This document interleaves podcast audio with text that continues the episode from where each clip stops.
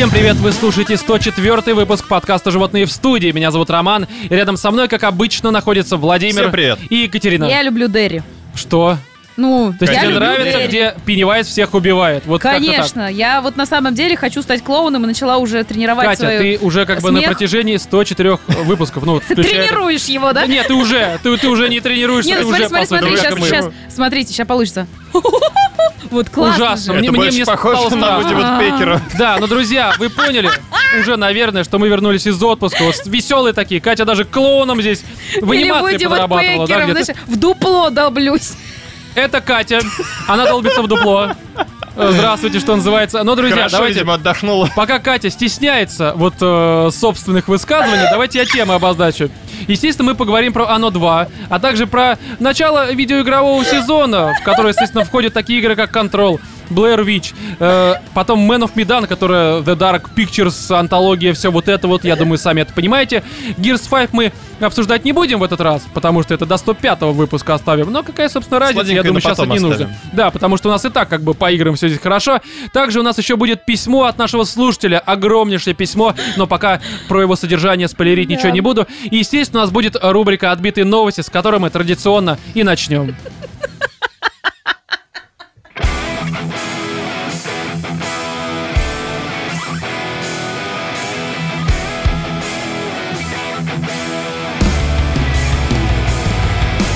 Каннибала назначили поваром в психбольнице для серийных убийц, сообщает нам, как обычно, лента.ру. Офигеть! Да, причем, неплохо, ты понимаешь, смотрите, это очень важно, это, по сути, как Архам из Бэтмена, потому что это в Великобритании есть такая больница, Бродмур называется, либо Бродмур, я не знаю, как правильно ударение здесь делать, где содержат всяких там серийных убийц, террористов, преступников, которые прям, ну, вообще просто... То есть это прям жесткая такая тюрьма, да? Да, где, в принципе, это, по сути, работает принцип клин-клином. Ну, то есть он работает там... Гомеопатия. Типа того, да. Потому что этот чувак, которого здесь сделали каннибалом, ну, в смысле, нет, его сделали поваром, он был до этого каннибалом. Вот этот повар, которого сделали каннибалом? Да, он, ну, во-первых, он сам себе просто, вот он просто максимальный урод, я не буду зачитывать, потому что мы все-таки развлекательный подкаст, но по жизни он просто не самая приятная личность. Но он хотя бы вот своих жертв готовил или он сыроедением увлекался? Я тебе скажу так, что просто вот давай зачитаю его, собственно, комментарий, как он пишет своему другу после того, как его назначили поваром, и он набрал за то время, пока, в общем, стал работать поваром,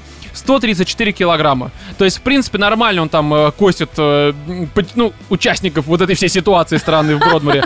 Он пишет, что «люблю готовить, я пек бисквиты со вкусом банафи». Я думаю, что можно было поменять на «со вкусом террористов» либо что-нибудь такое. Возможно, это имя какое-нибудь там. Банафи, да, со вкусом банафи. Хороший чувак, насильник, убил его, сожрал. Банафи — это как президент какой-нибудь арабской страны. Да, далее всякие там имбирные, лимонные бисквиты, тоже, может быть, из насильников какие-нибудь. Еще мне нравится делать курицу карри, тоже из кого-то такого опасного. И петуха какого-нибудь. Да, и далее. Простой рецепт, который предпочитаю лично я, это тост с сыром, помидорами и луком, приготовленный в духовке. Можно было поменять как раз таки... что я сейчас кушать захотела. А ты не думаешь, что он это все описывает? Ну реально, знаешь, там тост с террористом, помидорами и луком. Ну, вообще меня, в принципе, смущает то, что он пишет по-человечески, потому что в тюрьмах у них же вот тоже, наверное, сленг как какой-то. Они должны... Это психбольница, Катя. Это не совсем тюрьма, это психбольница. А-а-а. Это немножко другое. То есть они там себя чувствуют вальяжно. Они ходят и пожирают друг друга. Там строгого режима, то есть, ну... Слушай, а как он ловит дичь, ну, которую готовит? Ему говорят, в смысле, он спрашивает, а вы мне привезете там, ну, условно, куропатку, курицу? Сейчас будет очевидная шутка, точнее, я не буду очевидно шутить на твою вот эту вот панчлайн, или как это там называется. Но им же, естественно, доставляют еду. Я думаю, что просто его туда поставили, готовь. Он такой, из чего? Вот из них. И там просто толпа уродов бегает, кого поймает, того и пожрем. Не, прикинь, это можно... Как банафи вот этот вот человек. А это можно делать как наказание, типа, плохо себя ведешь, попадешь вот к этому человеку. Он тебя, да, собственно, приготовит. Ладно, далее. Короче, здесь понятно, что нельзя быть психом, тем более в Бродмуре, потому что вас съедят, судя по всему. Далее. Полиция США приняла птичий помет за кокаин, сообщает нам сайт Мир24 TV. Не так. Не-не-не, было не так. Они, нет, там, короче, я вообще, да, они же когда всегда проверяют наркотики, они их реально втирают. Почти так и было. Сперва не дают собачке понюхать. Они себя почувствовали вот этими нашими восточными типами, которые на свай, или как они его едят. Это куриный помет, ребята. Ну, по сути, да. Но здесь, понимаешь, в чем фишка? Смотри. Познания, был такой чувак, квотербек команды Джорджа Саутерн, которого как раз-таки в США арестовали. И как это происходило? Патрульные остановили Шай Верца, это вот этого квотербека, в июле еще 31 числа, получается, за превышение скорости. В отчете полиции управления шерифа округа Салуда указано, что задержанный пытался доказать свою невиновность. Ну, видимо, да это же говно. Это же говно, ребята. Нету такого понятия, как презумпция невиновности. У меня что-то с крыши машины, и принимайте за кокаин. Так и лежит просто. Это помнишь, как фильм «Укуренные», когда их там этот полицейский пока остановил, а фургон дымился. И он такой, у вас есть что пожрать? Примерно та же ситуация. Далее. Но результаты анализа, проведенного на месте, показали, что белое вещество является наркотическим.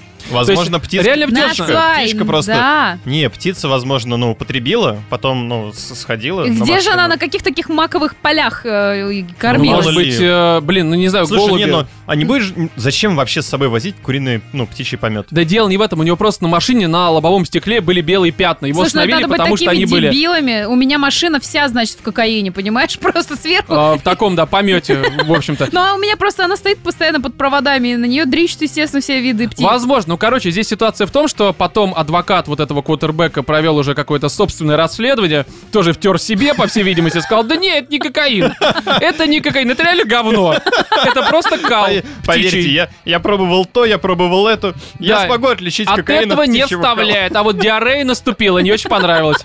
Еще одна новость только... это я просто еще вот в удаление той новости. А у всех птиц, получается, помет, он имеет наркотические вещества, свойства. Можно проверить. То есть можно это такое, можно здесь дать призыв, люди, не ешьте птичий помет. Да, ребята, не ешьте птичий помет, если вы до сих пор его где-то пытаетесь найти съесть, если вот вы такие странные. Следующая новость с лента.ру, как и все последующие, я просто не буду каждый раз это пояснять. Производители секс-кукол рассказали о новом странном тренде в индустрии. Вот как вы считаете, что это за тренд? Вот как вам кажется? Женщина-феминистка, которую нельзя трогать? Нет. По словам специалистов по продукту с какого-то сайта, я не буду говорить какого, люди теперь чаще всего заказывают не копии знаменитостей, как казалось бы, да? А куклы похожи на тех, кого они знают лично. Копии себя. А в компании, да, чтобы со всеми... Ах ты, сука, вот так вот тем есть. Вот есть собака, да, такая с породой, которая называется самоед, а это будет секс-кукла собака? Что? Нет! Нет, Кать. Это ужасно. Нет. Как знакомая собака, соседка. А это морально как бы, ну, нельзя, типа, да, вот секс-куклу в виде какого-нибудь... Смотри, поясню, я еще не дочитал, тут есть мораль. Если есть собака, то, ну, многие должны... Она лает, поначалу тебе это, она воет. Ты такой, сука, нельзя же убивать, это же чужая собственность. А здесь ты заказал и... Делаешь, что хочешь. И наказываешь ее, только выть... Кидай палку. Да, только выть собака начинает, такой, ну все, сейчас ты поймаешь мою палку, давай, открывай анус. Но суть не в этом. В компании отметили, что наиболее необычным трендом стало возросшее количество заказов на куклы, выглядящие как девушки друзей. То есть, в общем-то, в этом... Да, это, понимаете, девушки друзей? Да. То есть, типа, у мужика есть друг, у которого есть девушка, и он заказывает... Да. То есть он не может приглашать их больше в гости? В смысле? Ну иначе там, прикинь, там у тебя там, у твоего друга тёлку зовут Джессика, да, и ты их пригласил в монополию поиграть. А ты можешь теперь приглашать друга, и когда тут такая, у него... знаешь, Джессика... Нет, когда девушка уезжает в отпуск, ты можешь его приглашать, чтобы он такой, хочешь Джессику, пока ее нет дома? Вот она лежит, приобщайся. Я тут, правда, немножко с ней поразвлекался, но никакая разница. Мне кажется, в этом есть какой-то смысл, потому что, ну, во-первых, очень много... Ну, так рассказывай, девушек, каких своих друзей ты бы... Да не, ну, нет.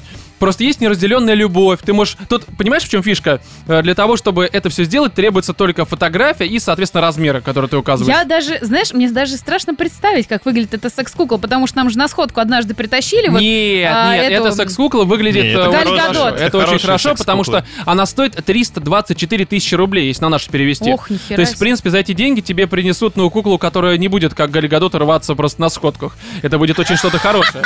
Правда. Поэтому я бы, в принципе, сделал пару заказов там по фотографиям, по размерам, и которые мне... И кого себе заказал? Ой, это секрет, это секрет. Но я думаю, некоторые люди догадались, но я бы заказал, правда. 324 тысячи. Ребята, заходите на Patreon, слушай, я бы заказал какая-то себе. Слушай, должна быть, это вообще прям супер шикарная женщина. Да. Ну кто? Ну ладно, ты не друзей Рома, заказал. Рома, ты сперва, ну такой небольшой совет, попробуй, может быть, за 324 тысячи, она сама согласится. Да, возможно. Не, на самом деле просто дело не в этом, но давайте вот если по-серьезки, это же нормальная тема, куча неразделенной любви, люди не хотят тратиться. Да, конечно, сублимация. Да, мне кажется, проще новую телку найти, чем за 324 тысячи. Ну, блин, новая телка, ты будешь тратить время, то с ней встречаться, общаться. Да деньги хер с ними. Ну, не 324 тысячи. Дело даже не в деньгах. Не, ну Катя просто сейчас делает упор на деньги, то, что типа зачем тратить 324 тысячи. Понимаешь, если тебе нравится девушка, на деньги насрать. Проще купить себе, не знаю, Ладу Гранту и ее в этот...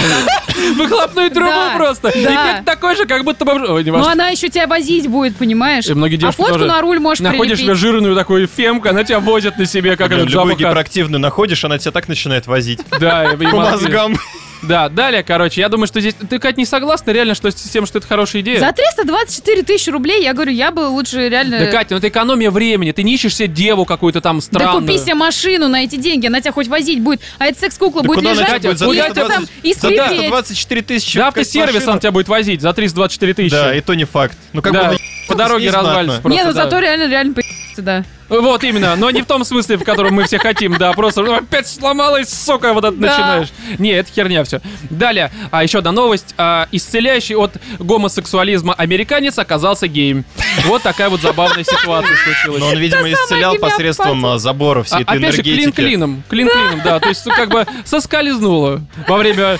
Заразился. Заразился, да. А как он лечил при помощи какого гаджета? Писи. Вот, судя по всему, да. Реально, сейчас я покажу, что неприятно, ну, да, ты знаешь, это тебе. Как бати, которые там находят тебя курящим в 8 лет. А теперь давай ты меня посмотришь, как это плохо. Что? Как бати, которые тебя находят курящим в 8 лет и заставляет выкурить.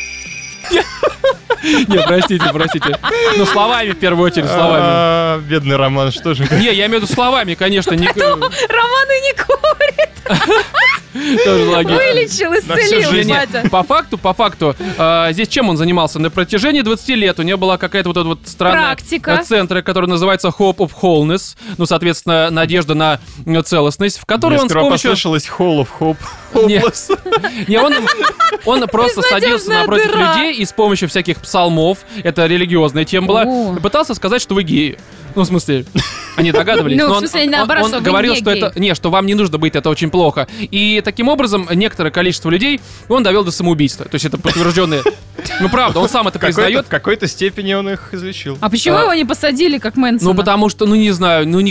Короче, он сам говорит, что некоторых людей он довел до депрессии, до самоубийства. И, может быть, это, кстати, он стал принимать в жопу, потому что это как бы искупление, собственно, перед другими людьми. Я не знаю. Вот это рекурсия. Да, ну, это забавная ситуация.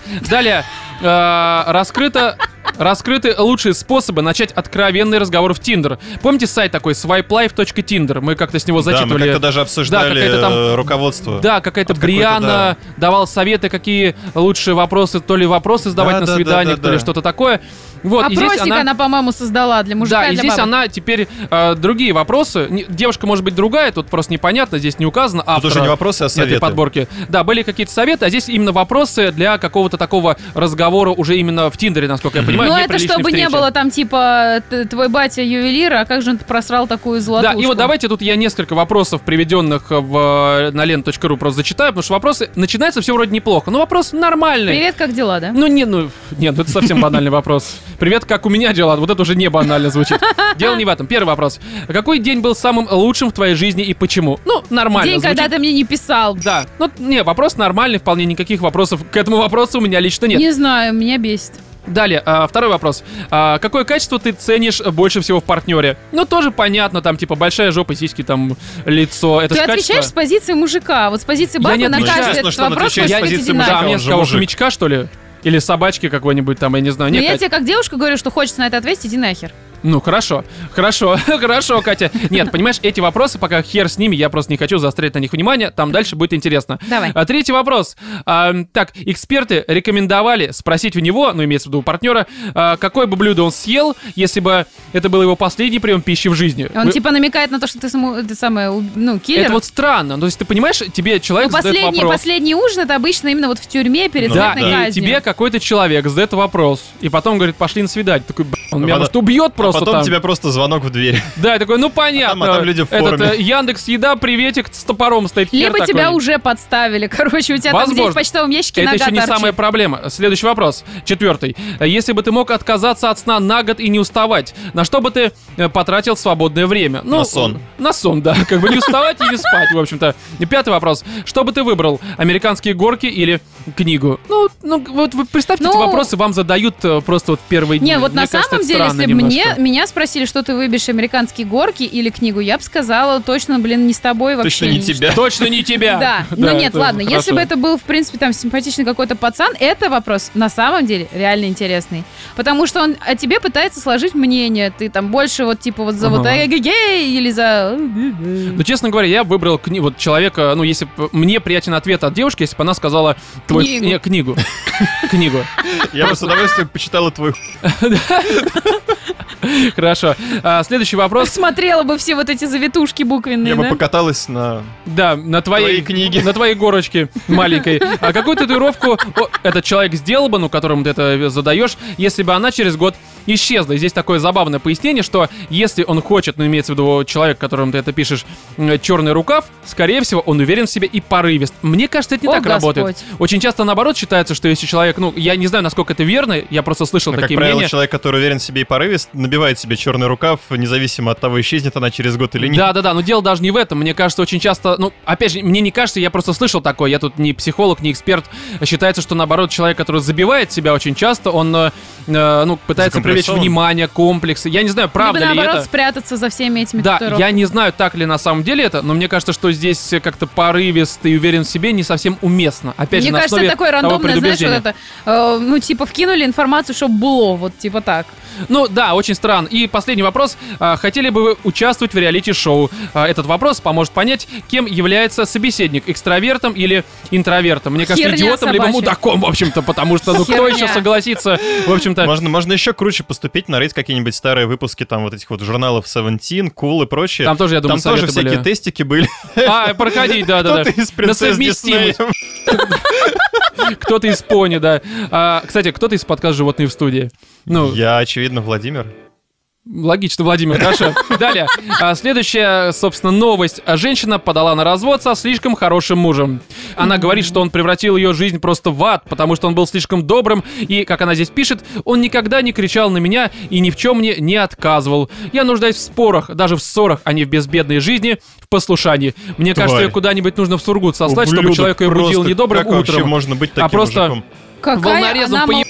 Просто вот так по зубам. Чего? Какая она молодец. Почему молодец? Она освободила от себя такого крутого мужика. А, в этом плане. Да. Погоди, на самом деле ведь это очень распространенное явление, когда девушки не любят, когда с ними слишком хорошие. Ну, да? Это так и есть. Да. А почему? Потому что это, Рома, идет из природы. В природе как? В смысле ты природа? Такая идешь... Тебе нужен ублюдок, который тебя не будет ценить, твою самооценку унижать. Слушай, вот ты, допустим, ты львица, вот ты идешь по полю. Я львица. Ну да. Ты, да. Ты идешь по полю, нюхаешь цветочек, вдруг тебя хватает, сука, за шкирку, вставляет пенис тебе в жопу, потому что промахиваются, а ты ничего не можешь сделать. Кать, именно поэтому женщины выбирают мудаков. Нет, Катя, вопрос не в этом. Где логика? Это не мудачество. Катя, это не мудачество, понимаешь? Тебя может и хороший человек схватить за сраку, в общем-то, и запердолить тебе в сраку. Да ни хрена подобного. Извини за такие слова, но как еще это описать? Серьезно, я тебе рассказываю. Вот у меня девушка встречалась с парнем, да? Ага. Так звучало как... Вау. Хорошо, Катя, давай подробнее. Она, значит, начала встречаться с парнем. Она говорит, он ходит уже, блин, вокруг меня месяц, там, знаешь, вот это вот, вытанцовывают вот эти свои джентльменские танцы, типа, я не-не-не, я тебя не трону, ничего такого, вот не это самое. Она говорит, я уже думаю, ко мне позвонит и скажет, сука, я тебя сейчас приеду. Да не, вот так, что у тебя из ушей пойдет. Дело не в этом. Тут он ей звонит и хотя бы приглашает ее в гости без вот этой вот фразы, которая постоянно звучала в его к ней разговорах. Типа, но я тебя положу на отдельную кровать, там, я тебя не буду трогать, там, ну ты, главное, приезжай, вместе время проведем хорошо, там, типа, фильм посмотрим. И тут он эту фразу не сказал, что я тебя не трону. Она такая, сейчас как попрыгаю, да. Сегодня, кстати, будет, видимо, секс. Прям нагишом поехала. И тут он ей перезванивает, это просто было на громкой связи у меня в машине, он ей перезванивает и говорит, типа, только прости, пожалуйста, я забыл сказать, что я тебя не трону ни в коем случае. Она такая, да, такая, причем трубку еще не положил, просто Нет, такая, делать не в этом. Но он же слишком хороший, заботится. Да я не говорю об этом. Нет, понимаешь, это крайности, да. Одно дело, просто, понимаешь, в моем понимании, человек должен тебя уважать, поддерживать и как Сидорову козу, в хорошем смысле имеется в виду, если ты это хочешь, конечно, делай, если ты с ним не на одной кровати лежишь. Если ты с ним не знакома, то вряд ли. Если не знакома, ни в коем случае никакого насилия к девушкам, это все понятно. Мы как бы за обоюдное и так далее. Интересы совпадали в этом отношении. Да, если вы любите... Да, вот именно интересы. То есть вопрос в том, что как бы видишь, а у них интересы не совпали. Кстати, это Объединенные Арабские Эмираты. Женщина вообще... получается. Потому что для них как раз то, что мужчина себя ведет таким хорошим образом, это вообще-то как бы, ну, считается хорошо, не? Мне кажется. Это выходит просто за рамки как раз-таки норм, поэтому и для нее это необычно. А, это и странно. Просто в моем понимании, ну, правда, я считаю, что уважение, поддержка, любовь и... Все. И взаимопонимание. Да, это самое важное. Все остальное, а я уверен, что, кстати, вот многие девушки сейчас такие: слушайте, я тоже такое хочу, а потом идет и шагом около метро. Ну, серьезно, который такой: иди на... Ну, правда. Я уверен в этом на 100%. Это... У меня были в жизни такие ситуации. Не в смысле я там... Не в смысле я около метро, нет. В смысле от меня уходили вот так вот к метро. Я потом такой: что ты делаешь, сука? Мразь, это правда такое было. Что ты делаешь, шалалала. Да, шалалала. Да, вот так и, в общем-то, и после этого мне не отвечали. А следующая новость. Пожилые американцы устроили оргию в лесу и поплатились, сообщает нам лента.ру. К ним присоединился медведь? Да, им понравилось. Не, вы понимаете, кажется, что, ну, пожилые там американцы, в нашем понимании очень часто оргия. Это... Ну, оргия, да, в лесу, в заповеднике. Я не знаю, что они, колено подвернули, бедро сломали. Дело не в этом. Вот какой возраст у тебя... Нет батареек, нет, и сел кардиостимулятор. Не, я просто хочу сейчас сказать такую тему, что я ни в коем разе не осмеиваю тех людей, которые здесь участвуют в этой ситуации. В этой оргии, да? Да, потому что я пишу, в их возрасте я уже сдохну давно. Но вы, чтобы понимали возраст вообще вот участников мероприятия, их здесь раз, два... 3, 4, 5, 6 человек, из них 5 мужиков. Да. Да. То есть, как бы уже говорит о многом. Да, причем. Ей 60 просто. Нет, дело не в этом. В среднем им там от 62 до 75. И одна девушка, она жена одного из, собственно, участников, которому 82. Одна, ну, как девушка, ну, Матрона, скорее, ей 85. Девушка. Ей 85, и она единственная девушка. Вы просто представьте, насколько молодец. Насколько целеустремленные люди.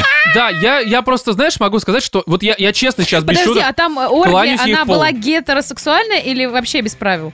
В смысле без правил? Ну как, ну вообще без правил. Ну куда попал тут? А зрение у всех плохое.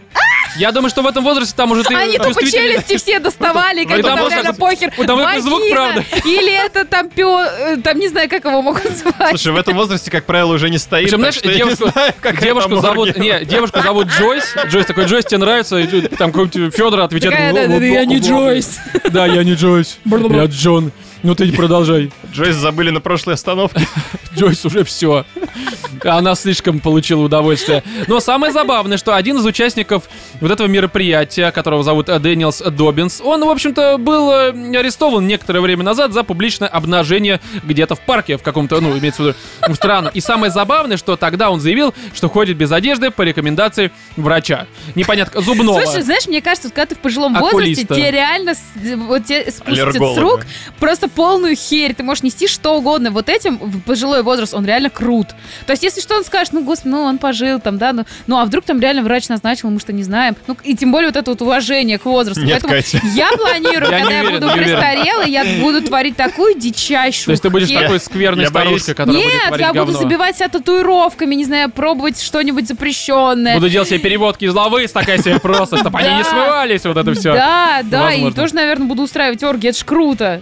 Ну как можно отходить в последний путь, понимаешь, сидя дома, кстати, и смотря Малахова? Вот честно могу сказать, что для меня вот такой процесс, ну, в последний путь, я хочу... Вот короче, скажу прям грубо, я хочу умереть именно так. Да. В лесу. Что тебе 5 мужиков?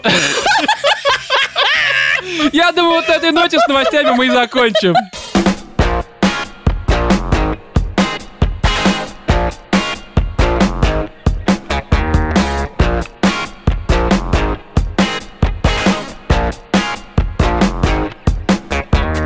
Рубрика «Животным пишут, животные помогают». У нас за время отпуска пришло какое-то просто огромное количество писем, за что, естественно, мы всем благодарны. И здесь я сразу скажу такую тему, что, естественно, мы за раз все письма сегодня не обсудим, потому что их, правда, очень много. Поэтому, если вдруг вы сегодня ваше письмо не услышите, либо в следующем выпуске, не обижайтесь. Просто в порядке очереди, рано или поздно мы их зачитаем, прокомментируем, там, проржемся, если будет над чем.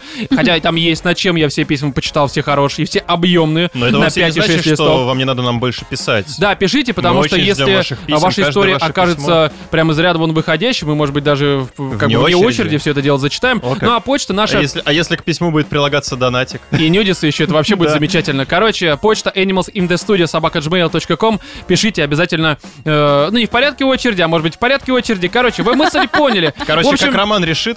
Да, как я решу, как обычно. У нас здесь письмецо на 5 листов. Хорошее, естественно, другие к нам не приходят. И здесь все анонимно, как обычно. В общем-то, я приступаю и зачитываю. Правда, я прям чувствую, что я устану читать. Просто очень объемно. Что за настрой, Роман? Давай. Да. Приветствую вас, животные в студии. Пишет вам совсем свежий ваш слушатель, который абсолютно случайно наткнулся на ваши подкасты, которые дали глоток свежего воздуха в мире уныния. И так получилось, что наткнулся я на ваш подкаст с рубрикой «Животные помогают». И заметил, что после 100-го выпуска как-то люди перестали писать вам свои истории. И решил быть чуток смелым и рассказать свою отбитую историю.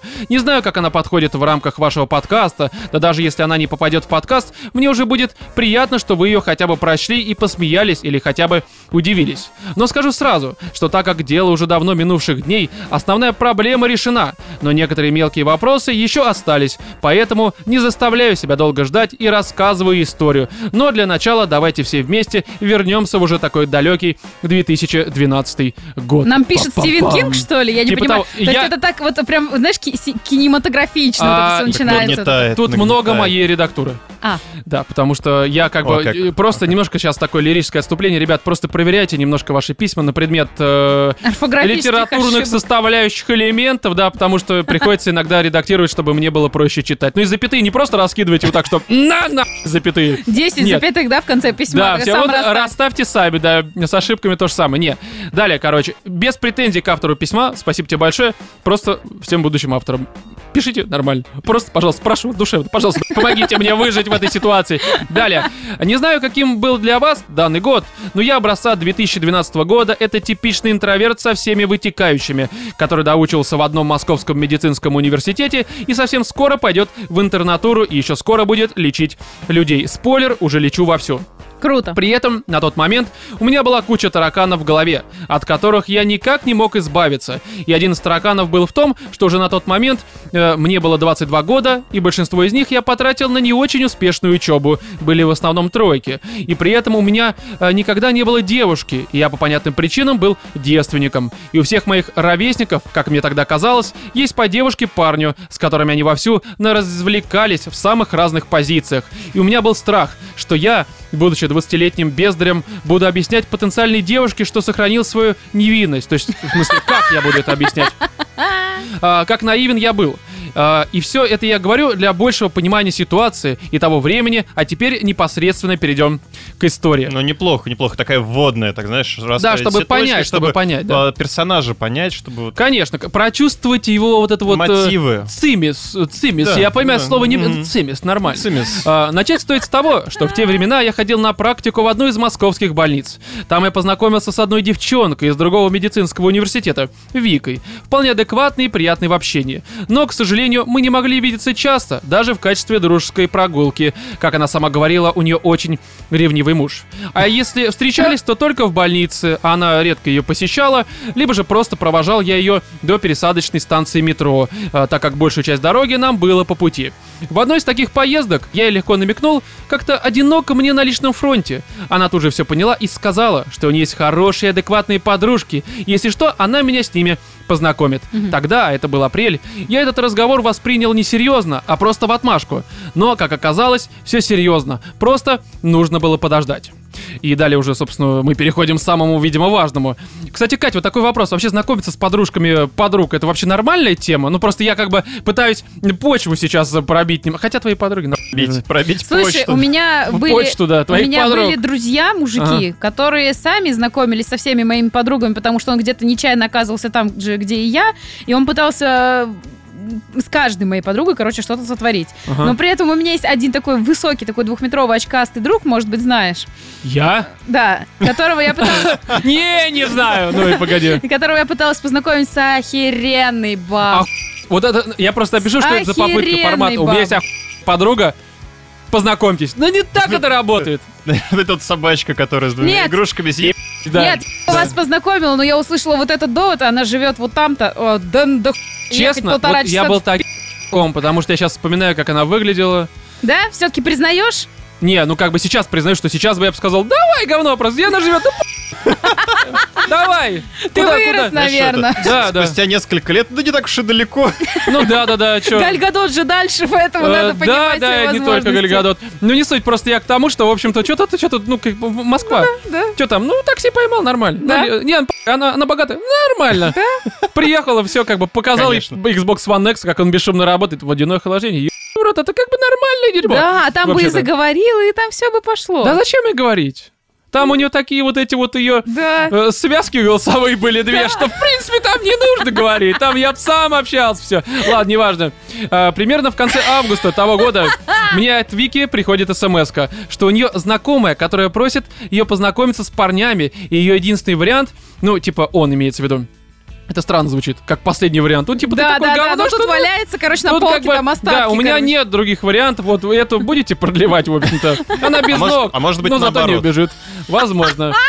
Я никогда не был против новых знакомств и ответил, что ладно, все равно по большому счету делать нечего. Она отправила мне ее номер и описал ее в 2 словах. На следующее утро... Да, на следующее утро, когда я садился в машину, написал ей смс-ку с приветствием. Я, честно, старался быть оригинальным. Она же очень сухо отреагировала как-то, ну, по типу «Я рада, ты кто такой, сколько лет, дай контакт». Почему не в армии, собственно? А там, небось, какая-нибудь, знаешь, такая бабень, такая, типа, такая «Натаха, вот это все». Возможно. Там просто этот циферка ошибся, когда номер записывал. Такая «Я вообще-то Ашот». Ну, а познакомиться не прочь. И тут же у меня появилось сомнение. Мой коллега тут же сказал, что я попросту теряю свое время. А мне кажется, рано как-то время. Ну, написала она, дай свой контакт. Она тоже только нормально. Одно сообщение написала, а он ему уже начал кататься по мозгам, типа, рано? Это странно, да. То есть я понимаю, если бы уже какой-то диалог был. Ты время свое теряешь. Да, давай со мной, смотри, какое очко. А такое просто, возможно. Вечером продолжилось общение. У меня фонендоскоп туда влезает с ушками. В переносном смысле твой. Неважно. Вечером продолжилось общение. Она начала спрашивать насчет религии. Ну, все понятно. У меня в ВК стоит, что я атеист, и это чистой воды правда. Она начала мне доказывать, что общение невозможно, так как она сильно верующая. Я же ей начал говорить, что мой атеизм — это только мое мнение насчет религии и никого более. Кое-как ее убедив, она начала мне говорить, что пошла на такой шаг знакомства, потому что чувствует, что ждет ее сын через год. А все потому что ей приснился сон, что она родила сына, и это Господь дал ей знак. И она ищет мужа. Вы понимаете, давайте загибать пальцы. Мы уже видим 2 проблемы. Первая, она вот на религии помешана. Это не всегда хорошо, если ты атеист, тем более. Второе, что через год она уже ждет... Она ждет через год сына, потому что ей что-то приснилось. Он во сне пришел. А, да. Возможно, не через год, а чуть меньше. Знаешь, месяцев через 8. Мы делаем зарубки у меня на члене, по сути. Месяцев через 8. Да, то есть, да. Но неважно, короче, у нас делаем зарубки. Сон. Что... Смотри, делаем зарубки, почему он зря с ней общается. Первое, ну, он атеист, она религиозная девушка, то есть тут все понятно. Второе, то, что она ждет сына, ну, уже. Странная ситуация, немножко тоже стоит задуматься. И далее. И, ну, типа, она ищет мужа. Ну, как бы, серьезно? Тебе это сейчас нужно в 22? Серьезно? Ну, надо. Ну, неважно. Потом пошел разговор о детях. Как потом она мне разболтала, что вообще-то ей муж только для зачатия нужен. А детей она сама воспитает. И не... Детей. Уже 2 детей, получается. 3, нормально. Не знаю. Да. Она сама воспитает, и никакой мужик ей в этом... не понадобится.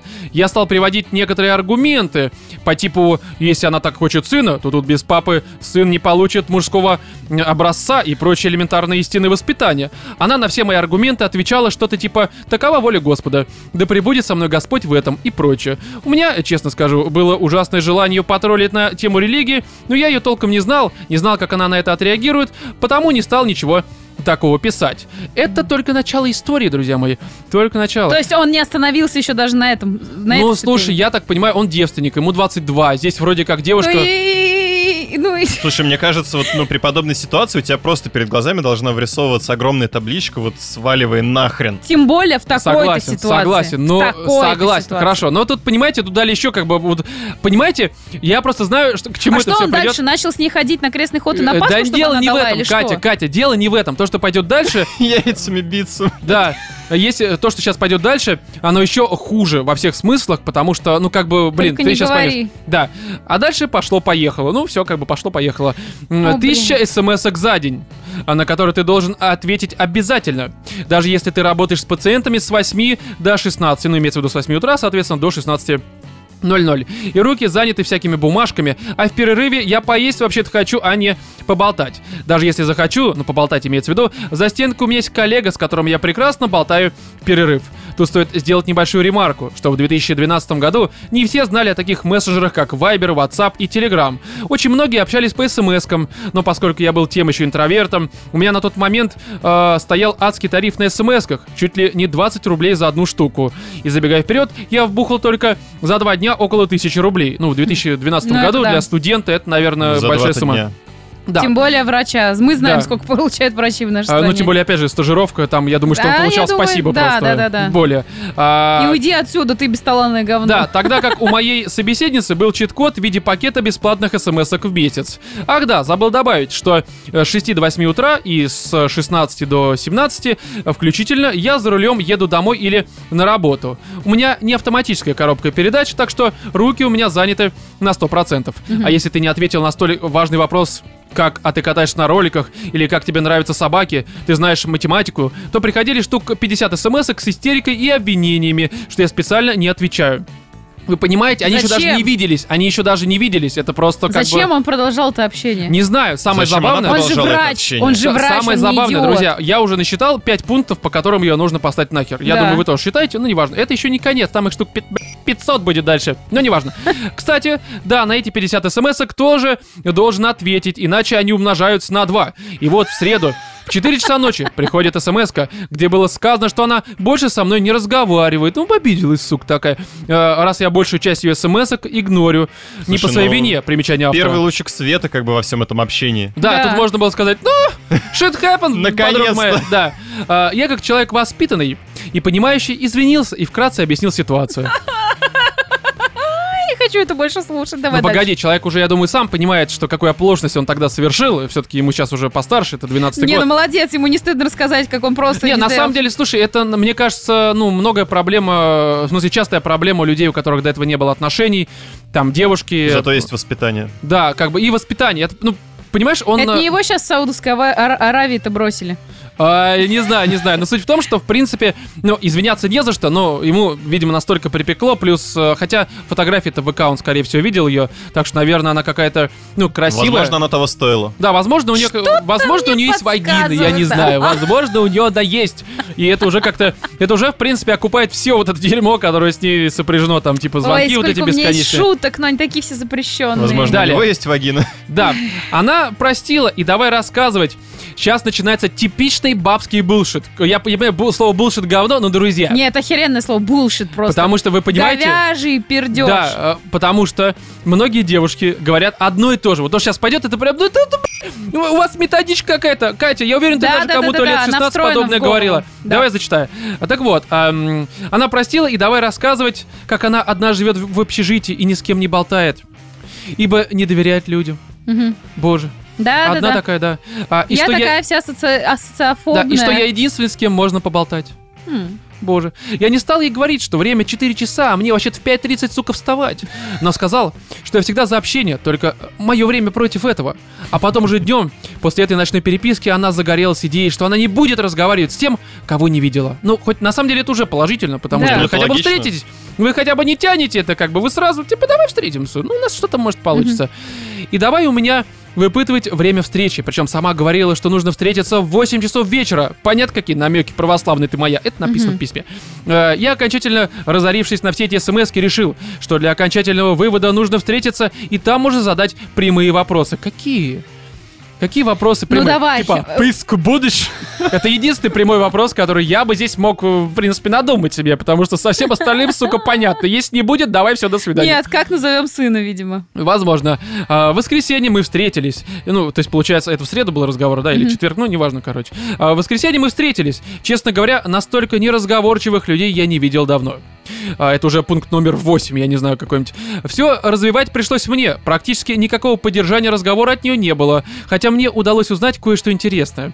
Например, булшит продолжается. Прям, ну, только типичный, Катя. Ну, давай. Например, то, что ей подруги не нужны. Только парни, только ради серьезных отношений. То есть для свадьбы и зачатия после первого же свидания. Что? Как? Но это не совсем уже булшит, это уже что-то такое из разряда... Она реально это сказала после первого свидания зачатия? Честно говоря, я только сейчас эту строчку увидел, мне показалось, что... С другой стороны, слушай, такой вариант. А чё? Сразу. Прям в баре. Ну, прям встретились, зачали, она поженились, все в один день. Да, естественно, больная. Даже, ну, такие девушки нужны, слушай, потому что... Кажется, ты, она не в общаге, а как еще-то, в общем-то? Она живет в этом... Она живет в общаге. Значит, у нее нет денег. Как она ребенка одна будет поднимать и детей? Руками с пола вот так вот. Катя, да ты что? Да, это так и происходит. Она же больная, ребят, вы не слышите этого? Мы не слышим, потому что я читаю. Рома там уже пунктов 8 насчитал. А он же учился, там, не знаю, на кого, на врача, там, на кого он учился. Ну, не на психиатра, видимо. Нет, у них обязательно есть, им читают лекции по психиатрии. Показывают фотографию этой бабы, а она еб... Не общайся с ней вообще. Образец просто. Да-да-да, только не подражание. Ладно, это еще не все, там дальше ситуация еще будет хуже. Хотя, казалось бы, в общем-то, но может быть. Да, и все это, плюс ко всему, дикое нимфоманство, как она сама сказала. А ведь говорила, что верующая очень сильно. А я, будучи наивным 22-летним девственником, верил, что сильно верующие люди сохранили, как и я, свою невинность ради мужа. Только я, наверное, полени сохранил. Ну, не для мужа, имеется в виду, сохранил, а для, ну, девушки. И я ее прямо спросил, а девственница ли она? На что она посмотрела на меня как на идиота, усмехнулась и сказала, что вообще-то она не фоманка, у нее 7 регулярных партнеров, и она обожает секс, аргументируя, ну если приятно, то почему бы, собственно, и не п***ться? Подожди, у нее 7 регулярных партнеров. И от одного она не может... Как это? Но она ищет себе парня для зачатия. Да, причем, какая разница от кого? После первого свидания. Да, у тебя как бы 7 чуваков, и ты не собираешься ни с кем из них воспитывать ребенка. Тебе нужно просто, чтобы в тебя вот это сделали, и все. В чем проблема? Я не понимаю, она как бы, может быть, Катя... Она больная. Да? Нет, она именно больная, у нее что-то с головой. А какая-то разница, да, есть у этих терминов? Я просто как бы не психолог и не врач, я не очень понимаю, как это работает. Но, судя по всему, есть, да, разница. Ладно, далее, это еще не конец. Так вот, на чем я здесь закончил. Далее. В общем, все было неплохо, так я подумал. Что? Он дебил, блядь. Не, ну зачем? Ну как, Ром? Да, Кать, у него одна цель, чтобы вот это было...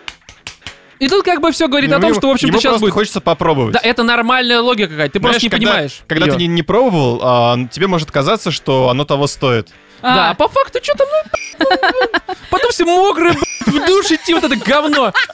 Лучше бы спал, все в крови. Да, я обосрался. И она еще обосралась. Что вообще за женщина? Пошли, никаких леди больше нет в современном мире. Никакой романтики. Реально, никакой романтики. Богейской пукала, небось, да? Вообще просто отвратно. Никогда у тебя мужика не будет, Кать. Никогда с такими шутками. Всю жизнь будешь одна страдать в этом подкасте. Надо найти себе этого сына сделать, короче. Да, это еще не все. И да, я сказал, чтобы она писала в ВК, ибо разорюсь я с такими темпами по СМС. И это не все. Вот это самое важное.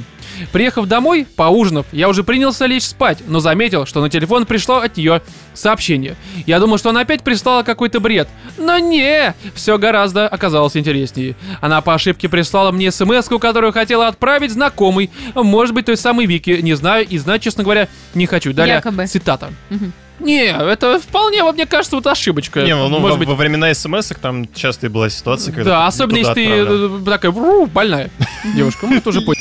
Ну да, мы уже как бы определили, что, в общем-то, термины одни и те же.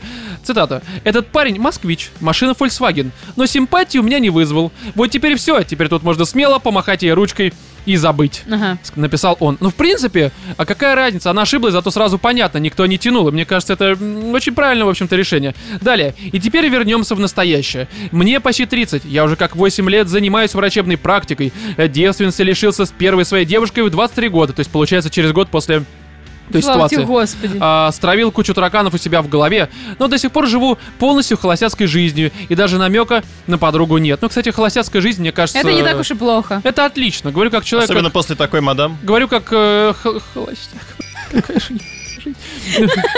Господи. Сейчас бы тяночку вот такую.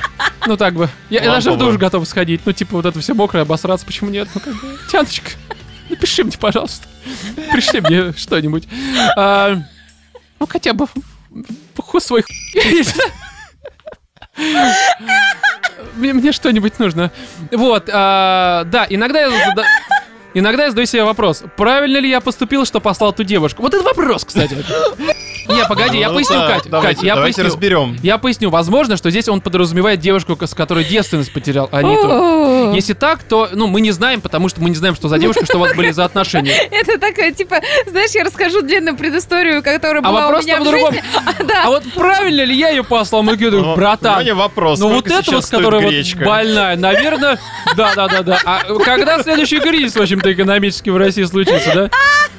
То есть, не знаю, но, в принципе, если ты подразумеваешь, что вот сумасшедшую, то правильно, что я послал. О, господи, это же жесть. Да, хотя у нее 7 партнеров, может, она опытная, ну, типа, у нее все болезни уже есть, она всеми поделится. Ты тоже опытом станешь, поймешь, как их лечить. Потому что если у нее, ну, как бы, вот те 7 так и не получилось ничего зачать, ну, там тоже, как бы, есть... Кроме вот всех болезней, да. Там можно кончать без всего, по-моему. Даже без членов. И без коитуса просто кончать. Можно кончать без свою нее. Жизнь рядом да, с ней. Чего, без Владимир? Нее, главное, можно кончать. Да, это, кстати, можно. Правда. Так вот. Проверено. Что? Проверено. Я на опыте, ребят, можно. Легко вообще. Но Тяночка все равно хотела бы. Ну, чтобы она хотя бы рядом стояла. Посмотрела. Смотри, как умею. А ты так не отвечаешь. А можно без рук вопрос? Ну, без чужих, да. Не, ну вообще без рук можно? Тут понадобится тяночка, Владимир, правда. Ну, либо тян, как я не знаю. Не, тян это потом кун. Не, я понимаю, Катя, это специально было сказано, что как бы... Ладно, так, Мэйн кун. Да, может уже... Да, мяу, Может, уже в данный момент был бы счастливым семьянином. И второй... Ты чё? Да, меня могут посадить за оскорбление чувств верующих, что игнорировал ее смс-ки и намеки на переспать. Я думаю, что она... Ну, она развратная девушка, ты же как бы... Ну, ты я думаю, понимаешь. Она за 8 прошедших лет, ну ладно, 7... Она та еще грешница, как бы. Ты прав. Вот ты остался целомудренным молодым человеком. Я тебя поздравляю с этим. Прочим. Ты ничем не заболел, молодец. Вот с этой блудницей, у которой 7 мужчин одновременно. Это вообще как? Да, и как бы вообще. И стоит только добавить, как Фарго. Далее цитата. Ну, видимо, Фарго или письма. Я не знаю, что я подразумевал. Это реальная история. События, о которых идет речь в данном письме, произошли в Москве в 2012 году. По моей же просьбе одно имя было изменено. Из уважения к ведущим и слушателям подкаста «Животные в студии» события были отражены именно так, как они и происходили. Надеюсь, вам история понравится и хоть какие-то эмоции вызовет ваш хоть и новый, но уже преданный слушатель и почитатель. Спасибо огромнейшее за письмо. Спасибо. Спасибо. Оно вообще очень хорошее. Оно прекрасное. Я думаю, оно даже не только, ну, как бы даст нам возможность разобраться в ситуации этого человека, хотя он... А что он сам разрешил уже давно, я думаю, сам понимает. Я думаю, она даже нам отчасти поможет в каких-то наших ситуациях разобраться. Спасибо. Не, просто я пишу такую тему, что в целом, ну, мне кажется, что, в принципе, для 22 вот этого года, если девственник... Я тебя что, я не кусала вроде, что ты заросился-то? Да я просто потерялся по жизни вообще. Короче, друзья, если вы тяночка, вышлите смс-ку, что-нибудь, смс-ку, ммс-ку мне пришлите с вашей голой чем-нибудь, пожалуйста. В общем, спасибо за письмо, если у вас есть подобные истории, пишите, почту мы ранее обозначили, уже переходим. Ответь, правильно ли он поступил? Конечно, правильно. Ну, очевидно же. Все, закрываем тему. Все, переходим к фильму «Оно».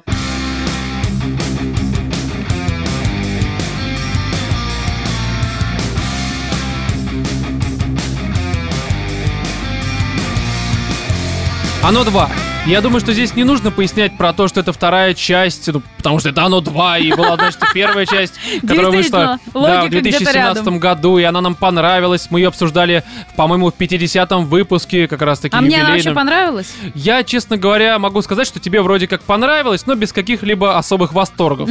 То есть мне тоже, допустим, хоррор-составляющие не особо понравились, а вот юмор и то, что очень походило на сериал «Странные дела», мне прям дико зашло. Ну, и плюс один персонаж из «Странных дел». Не, я даже про то, что атмосфера... Да не, просто это детское поведение, детская непосредственность. Да, конец 80-х, юмор такой, не какой-то прям шедевральный, но вполне себе нормальный. И вот контраст, который между, соответственно, хоррором и всякими юморесками. Мне это все очень понравилось, я тогда прям с радостью посмотрел. Конечно, у меня были какие-то моменты, мы даже, по-моему, их обсуждали в подкасте, что после просмотра я такой вышел из зала, и какая-то неопределенность и неоднозначность восприятия вообще того, что я видел.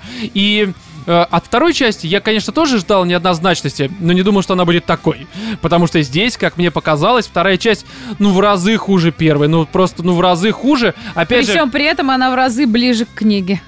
Да, ну, как бы здесь я, что первую часть особо не старался сравнивать с книгой, что вторую не стараюсь сравнивать. Ну, тут просто... вторая, она сама, на самом деле, просится на сравнение с книгой. Ну, возможно, да. Просто у меня такая ситуация, что, опять же, мне в первой части не нравилась хоррор-составляющая, мне больше нравилась там атмосфера, юмор и прочее, прочее. Ну, слушай, второй части они ее прям подняли так хорошо. Не, во второй части, понимаешь, в чем тема? Они здесь как раз-таки сделали упор на всякие хоррор-моменты. То есть, да, хоррор-составляющие... здесь было очень много. Конечно, все это не страшно, но то, как это снято, то есть продакшн, это все красиво, это все... это красиво, это качественно, идейно. Просто вообще великолепен. Да, потому что некоторые приходы, которые связаны с Пеннивайзом, соответственно, и тем, что видят вот эти вот повзрослевшие уже герои, но это правда круто. То есть кстати, это... монстры, опять же, они просто там некоторые не прям... Не все, но некоторые ситуации они прям очень хорошо. И приходы, они выглядят оригинальные. Ты просто смотришь такой, да, не страшно, ну такой, вот ну да, это хорошо. Медведка с детской головой. Да, это все очень хорошо. Но проблема в том, что, ну, хоррор, да, он стал получше, чем в первой части, но, на мой взгляд, он все равно остается достаточно посредственным хоррором, который, ну, опять же, ну, такой, ну да, ты отмечаешь продакшн, отмечаешь, что все выполнено хорошо и качественно, но это не то. Мне не за это нравилась первая часть. А здесь же... то, за что она мне, собственно, нравилась, они здесь убрали. То есть, понятное дело, уже нет ностальгии по 80-м, потому что здесь в основном показывают взрослых персонажей, а это плюс-минус наше время, насколько я понимаю. Плюс здесь юмора стало меньше в разы. Он есть, то есть, не, он ну, есть, как бы все неплохой. Хорошо. Там да, есть он неплохой. Такие моменты, когда я в голосину. Да, есть такие моменты. Но в целом все равно, особенно с учетом того, что фильм идет 3 часа, и на фоне вот 3-часового хоррора то количество юмора, которое здесь присутствует, оно воспринимается, ну, типа, маловато. Мне кажется, они реально перестарались с хоррором, потому что там, ну, вот эти вот моменты, где реально начинаются всякие пугания, где, ну, естественно, у тебя там всякие кошмары, ужасы, их слишком много. Вот реально они прям перестарались. Да. И вот, помнишь, проблема... реально не укладывается это именно в хоррор, потому что он какой-то, ну, как бы хоррор, они обычно какие-то мрачные, да, там у тебя нагнетение ситуации. Да не совсем. А здесь у меня вот это вот немножко не вязалось, то есть... Я не знаю, может быть, это там после первой части, может быть, просто там после книги. Сложно сказать, что именно. Но у меня вот на фоне вот этих вот всех ужасных событий, которые там, да, с Пеннивайзом происходят, то, что тебе показывают всяких монстров, все остальные моменты фильма, они как-то... ну, как-то легко происходит. Они такие, знаешь, на подъеме, на веселе. Ну, но при всем при этом на достаточно низком веселе, да, то есть не том, вот как, опять же, в первой части было. Я имею в виду не на веселе в плане того, что там все смешно, а у тебя персонажи, они не выглядят какими-то напряженными, то есть обычно у тебя в хорроре, у тебя реально саспенс, там вот они все ходят, такие трясутся. Да, ну я согласен. А здесь, ну, они такие, типа, ну да, ну, типа ужасно, нас могут всех убить. Ну, что там, пойдемте. Ну, там были моменты, я сейчас не могу так точно вспомнить, потому что за 3 часа я охерел, как и моя жопа, но там были такие моменты, когда только что произошла какая-то дичь, там, типа, кровавая, там, и разборка, и что-то, и они такие, давай поржем. И просто начинают, ну, как-то совсем, как будто бы ничего не произошло. Ну, на самом деле, я скажу так, это мелочи, отсылка к книге. Это реально отсылка к книге. Просто дело в чем, я читала последние 2 недели вот эту вот книгу «Оно». Вот, вчера я буквально перед походом в кино я посмотрела первую часть. Ну, пересмотрела. Да, пересмотрела. И, соответственно, посмотрела вторую часть. И я могу сказать так, что вот, например, когда я посмотрела в том году первый фильм, может быть, он мне особо не понравился, но он меня... Ну, у тебя был такой сдержанный впечатление. Да, но он меня как минимум подтолкнул к прочтению книги. Вот. И мне кажется, это именно тот момент, когда он хорошо работает. Потому что до похода в кино, до первого вот этого фильма, я себя искренне пыталась заставить ее прочитать. Я не смогла ее прочитать, не смогла просто осилить. И причем на первых порах, вот вообще. На первых действиях. Хотя она даже начинается, по-моему, вполне неплохо. Ну, по крайней мере, как я это помню. Она начинается неплохо, она начинается с событий начала второго фильма, который сейчас вышел. Первая часть, по-моему, начинается со смерти ребенка. Ну, нет, в смысле, книга. Книга начинается... Книга начинается со смерти Джорджи, именно вот как бы такие прям вот события, которые подталкивают развиваться сюжет, это вот начало второго фильма.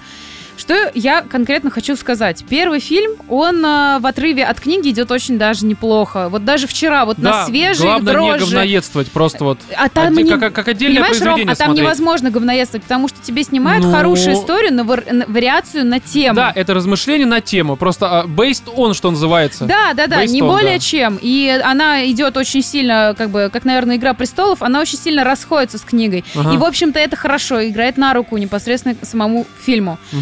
Но что происходит со вторым фильмом, конкретно у меня? Вот то, что они начинают ржать, это, если ты читал книгу... А, ты читал, блин, книгу. Ну, я читал ее просто давно, это было лет 5 назад, я слабо ее помню. Да, там просто дело в том, что у них всегда была такая тема, что им нужно было по определенным обстоятельствам скидывать вот этот вот негатив с себя. Это было обосновано, это было преподнесено в самой книге, почему они так поступают. В фильме это просто тебе рандомно вбрасывают, что вдруг они начинают ржать, и ты не понимаешь, почему. То есть смотреть второй фильм в отрыве от книги достаточно сложно.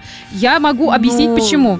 Тебе здесь, во втором фильме, начинают накидывать кучу событий, тебе начинают накидывать кучу имен. Ну, ты к тому, что сумбурно все это, типа. Да, начинают накидывать какие-то там разные вот эти вот методы избавления, там, грубо говоря, от «Оно». Почему они себя так ведут, почему кто так поступает. Это очень сильно связано на книге.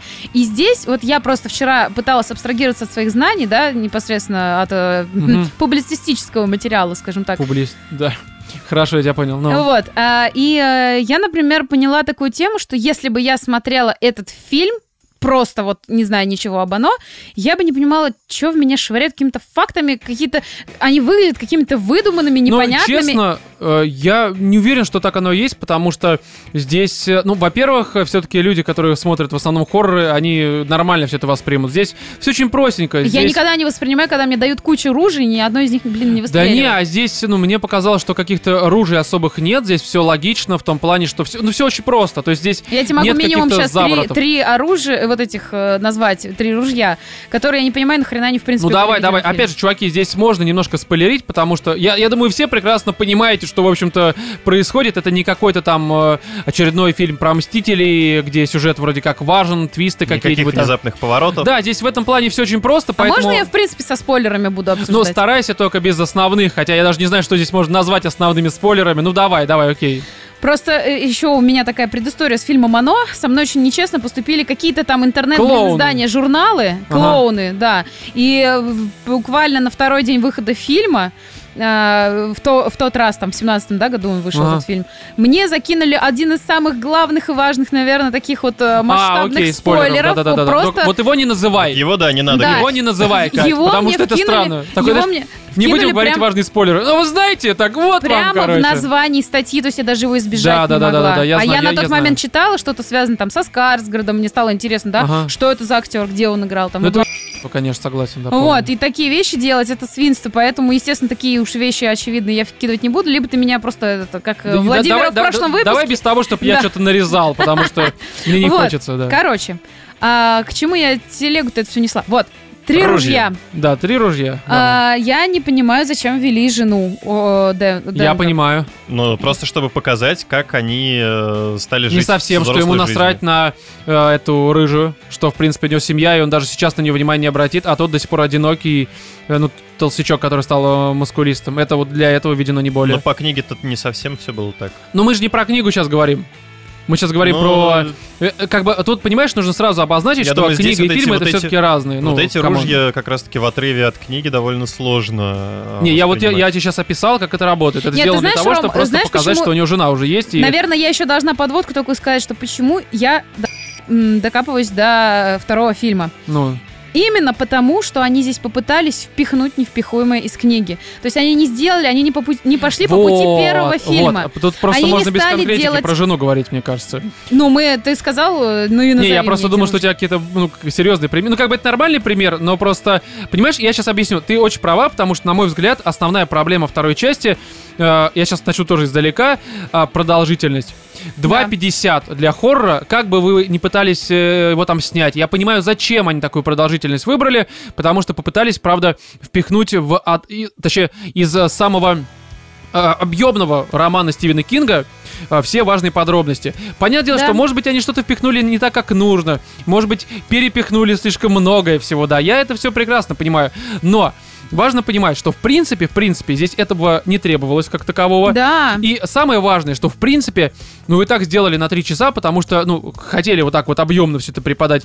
Сделайте вы сраный сериал. Потому что здесь за, ну, по сути, 3 часа просмотра у меня было такое впечатление, что я залпом посмотрел какой-нибудь мини-сериал с Netflix, либо же просто там 3-4 серии какого-нибудь, опять же, сериала с Netflix, просто вот залпом. Причем не вставай там, грубо говоря, на туалет, на пожрать, там, на чаек, а вот просто вот как сел, сука, с каменной жопой, так, собственно, и сидел. А у меня спина очень сильно болела. Да, и кажется... погоди, я сейчас просто мысль закончу, что, в принципе, я прекрасно понимаю, что, ну, мне могут некоторые наши слушатели сказать, что, ну, у них же задача бабло заработать, и здесь, с учетом сборов первой части, которая там 35 лямов стоила и собрала 700 миллионов, что... В принципе, здесь, ну, глупо рассчитывать на то, что сериал соберет больше. Я понимаю, что Netflix, конечно, там дает какие-то деньги, там и прочее. Они снимают дорогие фильмы, опять же, сериалы. Я не знаю, какие суммы, но я думаю, что 700 лямов, либо там что-то плюс-минус, как рассчитывают аналитики от второй части, они, скорее всего, не дали. Я могу ошибаться, я не эксперт, но это чисто вот мое впечатление, наверное.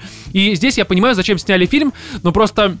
Это чисто сериальная структура. То есть есть какие-то важные моменты, есть филлеры откровенные, даже здесь, в общем-то, которые вроде как дополняют тебе мир, дополняют персонажей, но суть в этом... Они по факту ничего не меняют. Да. Они тебе, в общем-то, не показывают объем этого персонажа. Да, вот тебе именно. Не показывают мотивацию, но почему он делает так или иначе. В серии на 8, согласись, это было бы нормально. Это было бы более реально, как минимум. Да, и это бы... Ты мог бы с перерывами посмотреть, там, ну, и прочее. Это очевидно, блин. Когда они взяли первую часть, сняли по, как бы, ну, грубо говоря, вот этой детской истории. Но она там более получилась развязали нормальная. Себе руки за счет того, что они могли оставить что-то на вторую часть куда больше. Но потом они могли что-то оставить. То есть у них не было каких-то ограничений, рамок. А со второй частью все. Они как бы не могут остановиться, сделать третью, потому что, ну, по сути, книга, она разбивается только на 2, к сожалению, логических составляющих. Да не, я это все понимаю. Просто понимаешь, что как раз не работает. Мне кажется, можно было бы выкинуть парочку вот этих вот там ужасных ситуаций, каких-то пуганий. Да, это само собой. Даже, может быть, было там реально много. Вот я переживал серьезно, когда там у тебя, ну, очевидно, с каждым героем происходят какие-то там ужасные события, раскрытие их страхов. Но когда по несколько раз тебе это начинают скармливать. Одно и то же, по сути. Да. Это прям раздражает, согласен. Ну, да. Те же яйца только в профиль, давай мы тебе покажем. Да, несмотря на то, что это оригинально все подано. Это, не, это хорошо, это просто, это оригинально. Ну, это слишком много, это тупо за... Что не понравилось, они слишком большой уклон сделали на Скарсгарда, ну, на Пеннивайза. То есть он хорош, он молодец. Слишком он большой? Действительно... Знаете, да, они могли бы, большой, в принципе... Потому что очень много здесь. В фильме мне показалось, его немного. Несколько других протагонистов, в том числе... окей, я понимаю, к чему Генри ты ведешь, да, хорошо. Да. Который... Ты поясняй, кто это, чтобы люди понимали, это, да, для тех, кто не смотрел. Злобный хулиган из первой части. Да, это который просто чувачок, он тоже фигурирует, это не во втором фильме. Да. Это просто чувачок, который бывший одноклассник, он здесь сбегает из психбольницы, чтобы, соответственно, закончить начатое. По заказу, в общем-то, вот этого клоуна Пеннивайза помогать им, в смысле, мешать им всячески. Да. Не, ну, блин, это как раз... А зачем еще ему сбегать? Это как раз херня, не спойлер. И, блин, по книге это реально персонаж, которого ты боишься, причем в некоторых местах больше, чем самого Пеннивайза. Можно я еще ремарку вставлю вот в твою телегу, которую ты сейчас несешь? Там, чем мне нравится Кинг, да, он, наверное, пытается тебя испугать вот этими хер знает какой-то там мистикой, бла-бла-бла, но чем меня он именно цеплял всегда и продолжает цеплять, и это именно напряженными жутко отношениями именно между людьми, то есть вот этой драматургии, психологии. Я хотел это как раз сказать, то, что Кинг, он прекрасно умеет описывать персонажей говно, то есть людей, каких-то злодеев, которые тебе реально просто противны. Ты читаешь их описание, тебе реально жутко становится, потому что ты понимаешь, что в реальной жизни можешь такого встретить. Что это реальный человек, это не какой-то клоун вымышленный. Это не какой-то реальный урод, который под кроватью живет. Это, блин, человек, который там может оказаться твоим соседом, кем угодно. Да, и проблема в том, что здесь единственный персонаж, который такой же, его выберили, собственно. Там было 2, по сути. Первого вообще не раскрыли, Хосгард. Который... Хакстеттер. Но он в первой части, по-моему, был, его там... Его убили в первые 5 минут фильма. Он просто такой, типа... 5 минут, по-моему, мимо проходил, концу, такой, привет, первые 5 минут фильма его убили. По-моему, в канализацию уже убили. Ну, неважно, короче. Ну, в канализацию он спустился, там, не знаю, на 40-й минуте. Я просто первую часть, смотрел 2 года назад, хотел пересмотреть, купил в Тунце, не срослось, короче, не пересмотрел. Ну, Хакстеттер же тоже был очень-очень даже. Здесь этот Генри Баурс, ну, это реально клоун. Да, только клоун не в таком смысле, что Пеннивайз ужасный, жуткий, а он, ну, посмешище, по сути. Да. Ну, то есть ты, короче, смотришь такой, ну, камон, ну, что он может им противопоставить? Но самая моя большая претензия, которую я до сих пор не могу понять и в своей голове никак, в принципе, уложить. Ты не можешь понять собственную претензию? Нет, я не могу понять, нахера так было делать. Зачем одного из действующих персонажей было делать голубым? Ой, да камон, вот это вообще насрать. Ну, то есть, это нет, мода. Мне типа, не насрать. Это мода, нет, мне Кать, не насрать. Это, понимаешь, как, вот если бы он бы... Понимаешь, были бы хоть какие-то намеки в первом фильме. Это реально как-то повлияло на твое восприятие в целом вообще картины? Мне кажется, нет. Мне повлияло на восприятие персонажа. Ну смотри, ну хорошо, вот допустим, здесь бы не было персонажем геем. Но я думаю, ты уже все поняли, о чем ты говоришь. Ну серьезно, от этого фильм стал лучше? Мне кажется, нет. Мне на это насрать абсолютно. Ну честно, персонаж вызывает отторжение. Не потому, что он гей, а потому, что... Ах ты гомофобка! Роман, ты сам бомбил с ситуацией в туалете в «Очень странных делах 3». А, нет, там совсем другое. А что за ситуация в туалете? Там, ну это, блин, спойлеры будет, извини меня. Да? Нет, там, понимаешь, там к этому подводка была на протяжении, извини меня, 7 серий, потом тебе в 8 серии такой, иди-ка ты на... У нас тут ЛГБТ, вся вот эта тема и прочее, прочее. И там это просто сюжетно обосралось. В третьем сезоне. Я вообще не могу вспомнить. Ты смотрел третий сезон? Да. Там есть момент, ну не будем сейчас спойлерить, опять же, мы это обсуждали. Там тоже персонажи сделали нестандартно. Да, причем вообще не нужно, короче... В туалете. Ну засрали же. Ну по факту, опять же. Это разве в туалете было? Это на улице? Это в туалете было. Они сидели там, да, это было в туалете. Но суть в том, то, что там, понимаешь, там это просто к этому подводка, романтическая линия, и вот так работает. И не, здесь ну, я думаю, если бы это был сериал, не было. Тоже сделали какую-то подводку. Нет, хорошо. Ну, ты поняла, голову. Это реально... Это, вот, ну, дебилизм какой-то. Абсолютный дебилизм, необоснованный. Там было бы куда романтичнее, красивее бы все это и красивее выведено, если бы они бы вот как бы, ну, не делали вот этого всего. Что же вы, блядь, поддерживаем Netflix, нахуй вы идете. Здесь, ну, как бы, что это вообще ничего не поменяется. Фильм от этого лучше-то не станет, и хуже в том числе. А вы в курсе, что там, получается, в «Очень странных делах» двоих персонажей из главных действующих? Ну, да, евреи, они оба евреи, в общем-то, по-моему. Ну, то есть... Не евреи. А кого? Ну, потом. За подкастом. Ну, неважно, да, просто... Это... Мы сейчас про «Очень странные дела». Пеннивайз там тоже, он такой голубоватый. Нет, Катя, вот, про кстати, странные что? Дела сейчас. Про странные. Кстати, вот по поводу Пеннивайза. Тут была во втором фильме попытка чуть-чуть раскрыть, грубо говоря, персонажа Пеннивайза. Но честно, типа была. Его историю... Ну, вот его историю какую-то церковную, они, фотографии, значит, что-то там показали какие-то моменты, которых даже в книге не было. Чуваки, ну, уцепились бы вы за это, попытались бы хотя бы как-то вот так, да, это как-то провернуть, не вот в попытках догнать. Они это сделали очень тупо здесь, но опять же... Но они сделали это в лоб, потому что если бы они это делали так, как это как в книге это было бы... Не-не-не, ребят, вы не понимаете, когда... Да, это артхаус такой самый отбитый просто был бы, да. Ребят, когда у Беверли происходит встреча с ее артефактом, там начинают показывать какой-то момент. Ну, собственно, момент из трейлера. Это очень сейчас, момент из трейлера, на самом деле, тут ничего, тут все это было. Вот. Где она видит фоточку. Да. В книге это все там... Ну, тоже было, но там было совершенно под другим соусом. А здесь тебе сделали так, что у тебя этот персонаж каким-то образом, ну, грубо говоря, очеловечивается, и страшно тебе от этого, сука, блин, становится. И вы могли бы сделать из этого тоже какую-то историю. Нет, надо было попытаться... Опять же, понимаешь, здесь вся проблема в том, что «Мертвые огни», чуваки, нахера? Они сняли примерно на чуть более 5 часов, я слышал. Я уверен, что там было много вариаций, как в книге, и как то, что ты описываешь. Просто они здесь уперлись в то, что у них уже как бы 3 часа, и это уже жопа, это уже дохера. Ну и поэтому, правда, получается, не связаны какие-то вот эти те самые ружья. Да, нахрена? Но опять же, у меня не было ощущения несвязанного ружья, у меня было ощущение, что у меня жопа связана. Потому что это было тяжело. Это единственное, ну как бы, помимо того, что если первая часть, мне хочется ее советовать, потому что, ну опять же, странные дела, все вот это вот. Вторая часть, это просто максимально типичный хоррор. Просто максимально банальный, неплохой хоррор. То есть он много лучше хорроров, которые выходили за последние несколько лет. Он качественный, дорогой, идейный, там, нестандартный какой-то и прочее, прочее.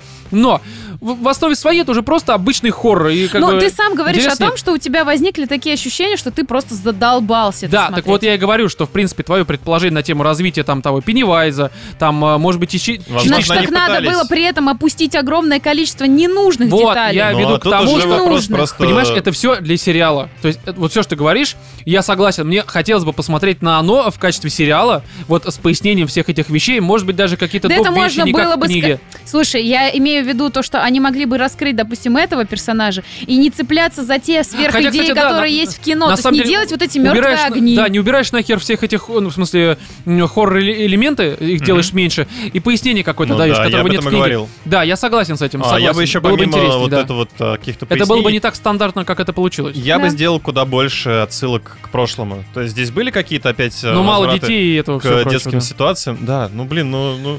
А у вас не возникло такого ощущения, вот, например, по персонажам, что персонажи в первом фильме, они тебе достаточно быстро все запоминаются, потому что они являются такими, ну, достаточно интересными, при всем при этом, господи, что, одни пацаны, там, девчонка, да? Ну, или... я понял, к чему ты ведешь, кстати, не, у меня здесь нормально. У меня здесь, на самом деле, те же самые персонажи, которые мне запомнились больше всего из первой части, они точно так же, да, во то есть второй в этом наиболее плане... яркие. Они даже визуально подобрали очень похожие. Даже, знаешь, толстый чувак и взрослые его вариации, они даже лицом похожи. Лицом они очень похожи. Да, то есть в этом плане здесь постарались... Но в книге тебе описывают Бена таким, что у тебя начинают течь слюнки, мягко говоря. Не, ну, Кать, ну окей, ну тут с книгой сравнивать, ну правда. Здесь, как бы, не, здесь, мне кажется, в рамках фильма все хорошо сделали. Нет, ну они здесь, они же говорят слова про то, что типа, о, ты такой, а ты смотришь на этого актера такой... Ой, ну камон, ну серьезно, он нормально выглядит, хороший... Чувак был толстым, неудачником, стал известным архитектором. Ну и хорошо выглядит он говняно, но его преподносит, как будто он, я не знаю, блин, Дориан Грей. Ну серьезно, чуваки, вы что, смеетесь? Ну, что ли? Вы видели этого Дориана? Как ты остальных видела? Для да, них он из них просто вообще, ну, как бы там, видимо, просто да. Самый мне кентавр. Не понравилось переигрывание актеров. Точнее, ой, у кого-то все. Переигрывание, у кого-то недоигрывание. Беверли — это просто огромная рыжая блевня. Вот честное слово. В первом фильме... Катя, эмоции проснулись. Она сначала пыталась такая культурно, такая, ну я тут посмотрела, ну что-то мне показалось. Ребят, это все на самом деле... Такая, ну блевань же. Ну блевань, зачем я тебе, ну говно же. Я сейчас как бы разумно... Вот наш русский вей. Объективно до этого я пыталась сказать. Сейчас я скажу чисто, блин, субъективно. Блевня и говня. Субъективно? Хочешь, я скажу? Давай. Вот ну реально. Говно, ну реально, говно, реально. Ну просто говно. Реально. Ну, опять же, я понимаю, что как хоррор обычный не говно, но у меня были завышенные ожидания, потому что первая часть была не совсем обычным хоррором. Ну да. И здесь я пришел такой, типа, ну, блядь, серьезно? Да. После первой части вы сняли такой, серьезно, блядь? Вы что с вами не так, дорогие мои друзья? Стивен Кинг. Ты снялся в этом фильме, ты сидел, ты не мог проследить, ты был на съемочной площадке, с тапками бы, с санами, ну, надеюсь, они такие у тебя, гонял бы там тряпками, я не знаю, всех. Ну, что ты снял? Сука. Не, да. Ну он-то ничего не снимал. Но я понимаю, что... Я понимаю, но просто снимал тот же чувак, на самом деле. Режиссер тот же. То есть это как в Мускетте. Ну, блин, слушай, как бы. Они стали заложниками ситуации с большим произведением Кинга. Мы уже обсуждали неоднократно то, да, что им надо было, говорю, пойти Кинга. По пути первого фильма, упростить. Если некоторые вещи вторую убрать. Часть упрощать, то тебе очень много улетает. Короче. Напрочь. Ну, правда, мы все... Очень может... долго, да, обсуждаем. Да, уже реально, ну, да, ну просто это слишком обычный хоррор, поэтому «Оно 2». Кинг, делай сериалы. Да, вот и реально, хорошие сериалы. Мне кажется, Netflix, либо ТНТ Премьер бы могли бы здесь снять вполне хорошие. Причем, знаешь, все вырезать, оставить все, вот только Матурин, про это вот, просто эти моменты. Матурин и Генри Бауэрс. И все, и как они там ебутся, короче. Это было бы самое лучшее, это бы я, собственно, как вы, наверное, посмотрел.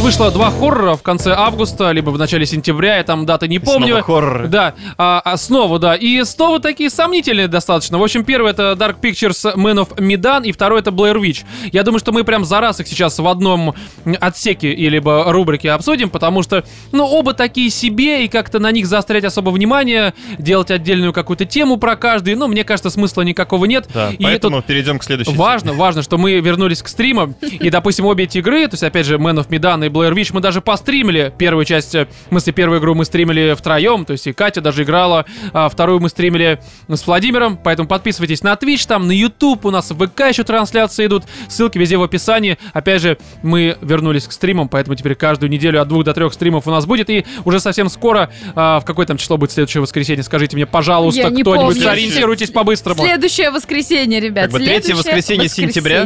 15 сентября. Да, 15 сентября у нас будет «Животный час», раз. Последний был в декабре, это было очень хорошо. И здесь, по сути, возвращение блудного формата. Да, легендарное даже возвращение легенды, если так можно сказать. В общем, начнем с Man of Medan. И это вот студия, Supermassive Games, по-моему, называется, которая в 2015 году выпустила Until Dawn, которую многие называли, что это типа пример хорошей игры от Quantic Dream. Ну, я такой, правда, читал, даже несколько рецензий перечитал здесь недавно, там, с русских сайтов, с забугорных. Стало интересно, так ли это, либо же это просто у меня в голове. Да, так оно и оказалось. И такая тема, что, в принципе, после того, как Until Dawn оказалась хорошей игрой, и даже мы ее стримили, и она нам понравилась. Ребята поверили в себя. Да, они сказали, ну, еще потом этот Hidden Agenda выпустили, вроде как это экс был Sony, я могу ошибаться, но после этого, короче, они сказали, видимо, Sony, что мы такие бравые ребята, сейчас мы сами все сделаем, это будет просто вообще лучшее, что мы когда-либо делали. И выпустили вот они игру под названием Man of Medan. Это такая первая часть антологии, которая как раз-таки называется Dark Pictures. И что я могу сказать? Вот Man of Medan — это как раз-таки пример, наверное, не хорошей игры от Quantic Dream и даже не плохой игры от Quantic Dream. Это пример плохой игры от Telltale Games. То есть, я думаю, сразу в головах у многих наших слушателей нарисовались какие-то некоторые подробности.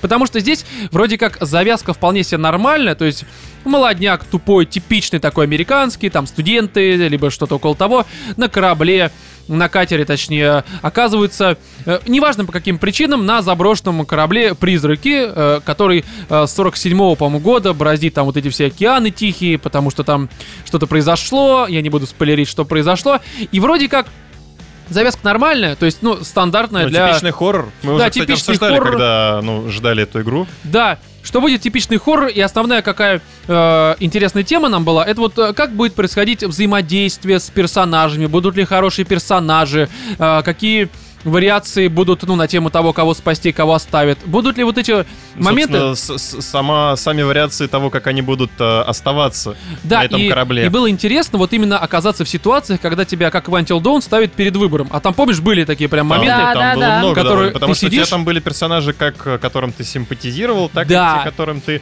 наоборот, желал плохого. Да, там были персонажи, правда, которые, ну, не все, конечно, были специально просто уроды, которых ты мог убить, а мог и не убивать, но тебе хотелось это сделать, хотелось убить, имеется в виду. Здесь же, ну, все персонажи, ну, просто мрази конченые, сука. Ну, просто смотришь на них такой, так, ребят, я определился, давайте всех их на сразу убьем. Они не должны жить. Ну, все уроды, ни одного хорошего персонажа нет. Все, сука, уроды. И, ну, думаешь, окей, хорошо, но уроды, ну, все-таки задача игры, нужно спасти там как-то что-то с ними, чтобы произошло, там, чтобы они не умерли. И... проблема в том, что я думал, что в дальнейшем будут ситуации, опять же, в которых тебе придется выбирать, либо ты будешь просто нервничать. Решения принимать. Ничего. За всю игру, сука, всего 3 момента, в которых реально... ну, что-то происходит, и тебе реально что-то приходится выбирать. Блин, после того, как ты сказал, что тебе все персонажи, как бы, они вот возненавиделись, я подумал, что у тебя единственный недостаток игры был в том, что ты пытаешься их убить, и они, сука, не хотят. Да-да-да, такой важный момент, этого. Что... Ты просто все выборы делаешь, чтобы они сдохли. В Until Dawn почти сразу можно было выпилить некоторых, там, в первых эпизодах, да. Но здесь всего игра проходится, типа, там, за 5 часов, и вот первые часа 4 происходит ровным счетом ничего. Чтобы убить персонажа, тебе нужно нассать на консоли, я думаю, чтобы они просто перестали существовать. Это единственный возможный способ. Чтобы у тебя заискрила консоль, да, вот тогда они реально умрут. Да, чтобы ты просто никогда этих персонажей не видел. Ну, и раз не видишь, значит, они, скорее всего, погибли. Странным, под мочой. Да, очень странно. С голода. Да, с голода. Утонули, я бы сказал даже. Ну, да. Утонули. Вот, и здесь... лишь в конце появляются моменты, когда вроде как ты можешь случайно либо специально кого-то выпилить, но мне кажется, ты не поймешь замуту основную и вообще поинт для выбора, как это вообще все работает, я просто, опять же, не спойлерю.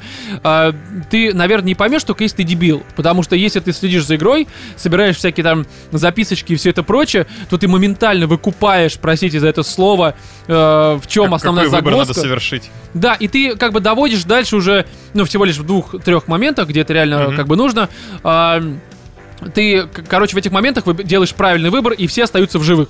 Ну, просто там реально убить персонажа — это крайне тяжело. Самое тупое, что я случайно, окей, это было просто вот максимально тупо, потому что я отвлекся на, там, нюдисы на телефоне. Просто, ну, сюжет в игре такой, что проще отвлечься на нюдисы на телефоне. Это интереснее, чем то, что, блядь, происходит, сука, в этой сраной игре. Многозадачный роман успевает на пару сайтах сидеть. Я просрал один момент в диалоге. То есть я прослушал его и такой выбрал просто рандомную...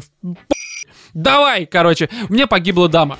Это как раз был один из последних эпизодов, то есть вот буквально почти сразу после этого у меня Ну, титры начались. И там в конце ты, когда, ну, вообще проходишь игру, тебе показано в сохранениях, сколько у тебя...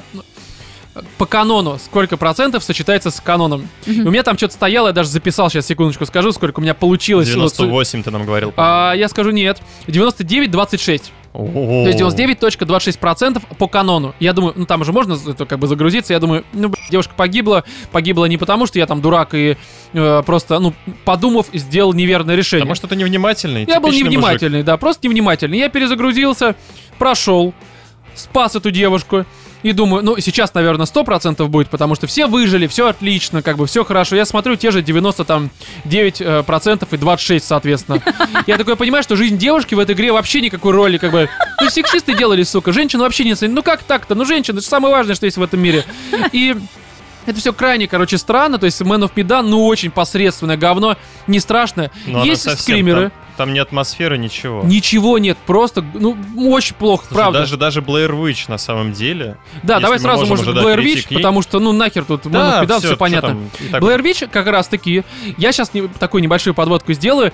Я знаю, что, наверное, сейчас некоторые люди, которые не жили, наверное, в 90-х, либо же были тогда слишком маленькие, могут сказать, а нахера ты ждал, в общем-то, игру по Blair Witch? Это же не страшное говно. Мало того, здесь еще и студия делает Bloober Team, которая отвечала за Layers of Fear первую и вторую, и за Observer. И как бы в Observer не играл, но Layers of Fear... Ну, на мой взгляд, это просто полное. Просто не мои игры. Ну уж извините, как бы я их просто не понимаю. Говно.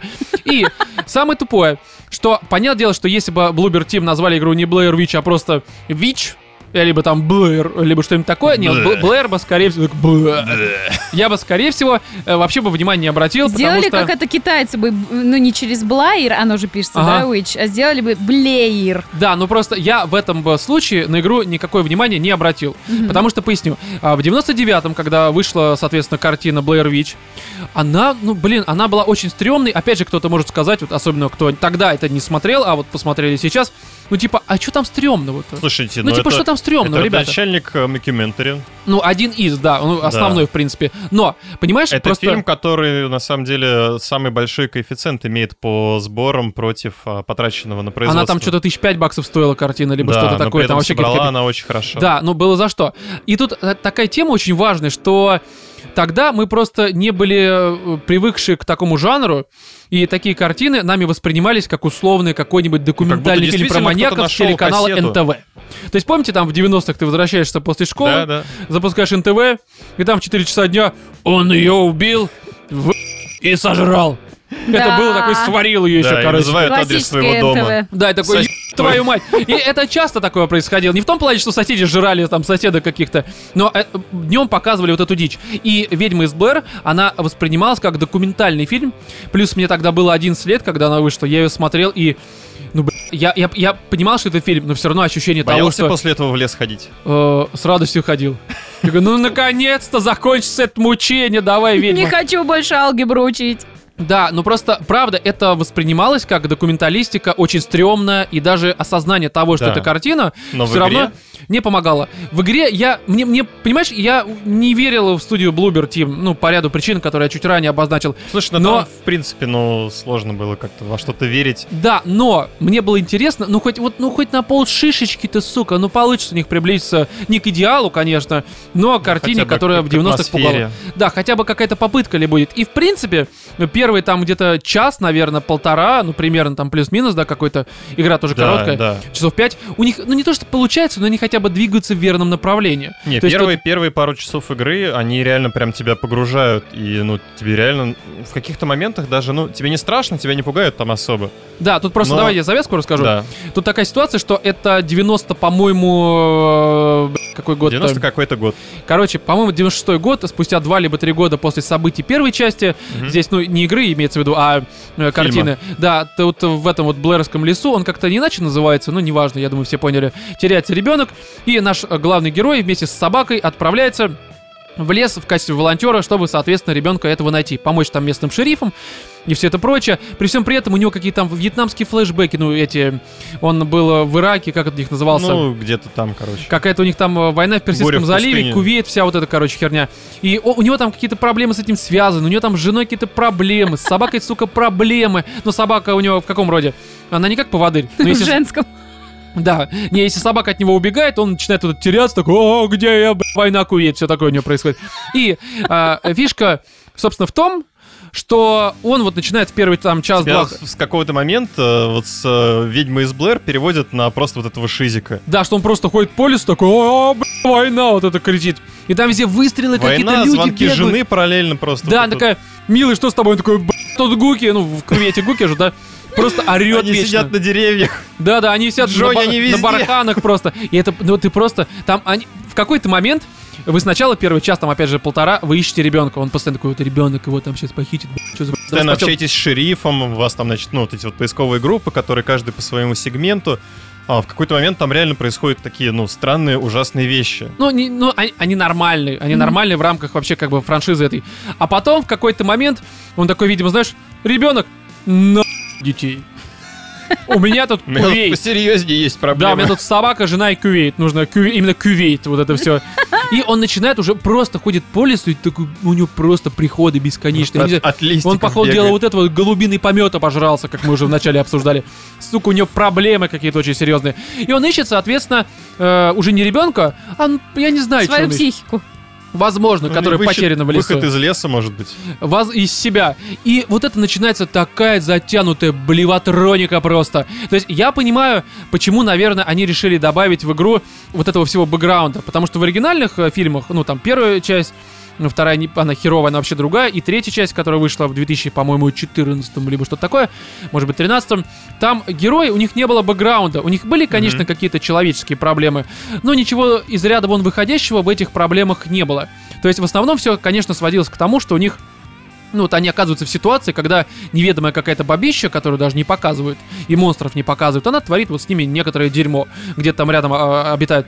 И я понимаю, что ребята из Bloober Team, наверное, подумали, что, если мы сделаем просто историю про то, как человек ходит по лесу, это, наверное, какой-то хуй, давайте не будем это делать. Давайте добавим ему бэкграунд, чтобы не были мудовые страдания какие-то там душевные и все это прочее. Развить персонажа. Но самое тупое, что они это сделали, но даже это никак не проработали, и по этой причине ты просто уже полчаса ты где-то понимаешь, что это приходы, ты такой, конечно, они тебе не нравятся, такой понимаешь, хорошо, далее начинают спамить эту хуйню. Спамить. Ты на пятом часу сидишь такой, думаешь, что происходит-то? В конце он приходит в дом. И это не спойлер, потому что если вы смотрели фильм, там, любой из трех, если вы... наверное, все в курсе вообще происходящего. Да, там всегда все заканчивается в доме вот этой вот ведьмы. И все герои всегда приходят, и с ними там наступает жопа. Они там всегда умирают, это нормально. Ты здесь приходишь, опять возвращается история с парнем, что вроде как ты должен его найти. Ты спускаешься в подвал. Внезапно. Как по канону, ты всегда спускаешься в подвал. Знаешь, что происходит? Как в 5. Спускаешься в подвал, на самом деле поднимаешься на второй этаж. И вот это потом дали, вот это с лестницами вверх, вниз, слева, вправо. Непонятно, как это работает. Длится, сука, 2 часа. Ты 2 часа сидишь, не 2, я там утрирую, час-полтора, ты ходишь по этому сраному дому, вверх, вниз, справа, влево и бесконечно. Где-то на фоне парень, насрать, у нас квеет, у нас собака, у нас жена. Приходы продолжаются? И он ходит, у него из комнаты в комнату, у него разные приходы. Такой, да я понял, что он Хватит, пожалуйста, давайте уже перейдем к главному, пусть его убьют хотя бы, я хочу увидеть титры и закрыть это говно. Вот про это игра, и это серьезная проблема, потому что очень затянутая, тупая, и я не знаю... на самом деле, честно, она лучше, чем Man of Medan. Она лучше, серьезно? Чем Man of Medan. Да, потому что здесь есть загадочки какие-то, здесь, здесь хоть что-то есть. Начали они за здравие, то есть реально вот первые там, часа полтора, это, тебе реально хочется посмотреть, а что же будет дальше, как бы там. Там и дальше есть некоторые моменты еще, как бы такие. А потом ты видишь, как это все развивается, и такой, ребят, можно мне, пожалуйста, отмотать немножечко вот. Я закончу, пожалуй, на первых 1,5 часа. Да, но при всем при этом они хотя бы, знаешь, что здесь избежали? Хотя в то же время они избежали, но позаимствовав некоторые с Alan Wake. То есть обычно в таких играх, то есть инди-хоррорах, ты ходишь, прячешься от мобов, и ты все, что можешь, их не атаковать, защищаясь, да, как-то, а... Убежать. Где-то спрятаться под кроватью, там в шкаф залезть куда-нибудь, как в Амнезии, какой-нибудь, либо там Outlast'е. Здесь он их может уничтожать. Каким образом? Фонариком. Никогда такого не было. Alan Wake, Remedy, никогда такого не было. Наша идея. И ты светишь таким фонариком в этих вот монстров. Да, конечно, в отличие от Alan Wake, они здесь просто исчезают, они становятся уязвимыми к твоим патронам каким-то, да, либо ударам. И самое тупое, что вот тут даже есть моменты, помните, в Alan Wake были моменты, когда ты идешь, допустим, по лесу, видишь вот этот генератор с фонариком, ты должен его запустить для того, чтобы, ну, соответственно, к тебе не подходили уроды. Mm-hmm. Иногда этот фонарик после запуска перестает работать, ну, фонарь такой, столб, вот как, ну, как это называется, mm-hmm. фонарный столб, назовем так, да, уличное освещение. И иногда это гасит внезапно, и на тебя нападают монстры. Ну, один в один ситуации. И тут даже есть момент, когда ты от одного фонарика до другого перебегаешь, чтобы тебе не оторвали жопу. Ну, то есть, ну, как бы, ну, вот так вот. Придумали камеру эту, где ты находишь камеру, находишь кассету, и типа перематывая кассету найденную, ты, ну, к примеру, на кассете показано, что там у тебя падает дерево. Ты, отматывая кассету, прям видишь, как на фоне дерева поднимается, и ты можешь пройти. То есть ты как бы мотаешь реальность. Идея хорошая. И инструмент прикольный. Никак это вообще не вплетено, это никак не объяснено, да, почему так работает. Как и жена, как и рак, как и жена. Не, но это хоть как-то... Не, а это не нужно объяснить, ну просто жена. Ну жена. Это как бы... Многие женятся даже не понимают, зачем. Ну человек то же самое. Да, не, ну... Просто камера, которая осматривает время. Ну какая-то херня, согласись. Да он псих, Рома. Ну на самом деле ничего не происходит, он просто в канаве пьяный валяется вместе с ребенком в обнимку. Это его сын просто вместе набухали. Он и есть этот ребенок. Да, да. Собака... Это вымышленное тоже. Не знаю, это Лейси какая-нибудь. То есть, по факту, ну, зачем вы это сделали? Ну, как бы, ну, не знаю. Вот, и, короче, по хоррорам, что у нас? Man of Medan — это... Man of Толкан, назовем это так. И Blair Witch — это... Ну, Blair Witch, и все. Короче, переходим уже к контролу.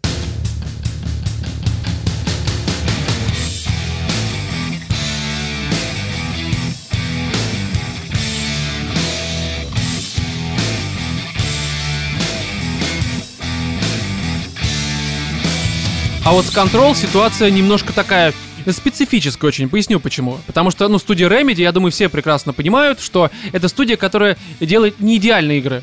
Это игры, ну, типа вот Alan Wake, опять же, там Quantum Break, Max Payne, это все игры, которые, они как бы, в них, ну, куча моментов, до которых можно докопаться, но при всем при этом есть моменты, в которые ты можешь влюбиться. Mm-hmm. То есть, допустим, Alan Wake, его вот если так разобрать по там разнообразию, там, сюжету, ну реально, ну можно растоптать все это дело.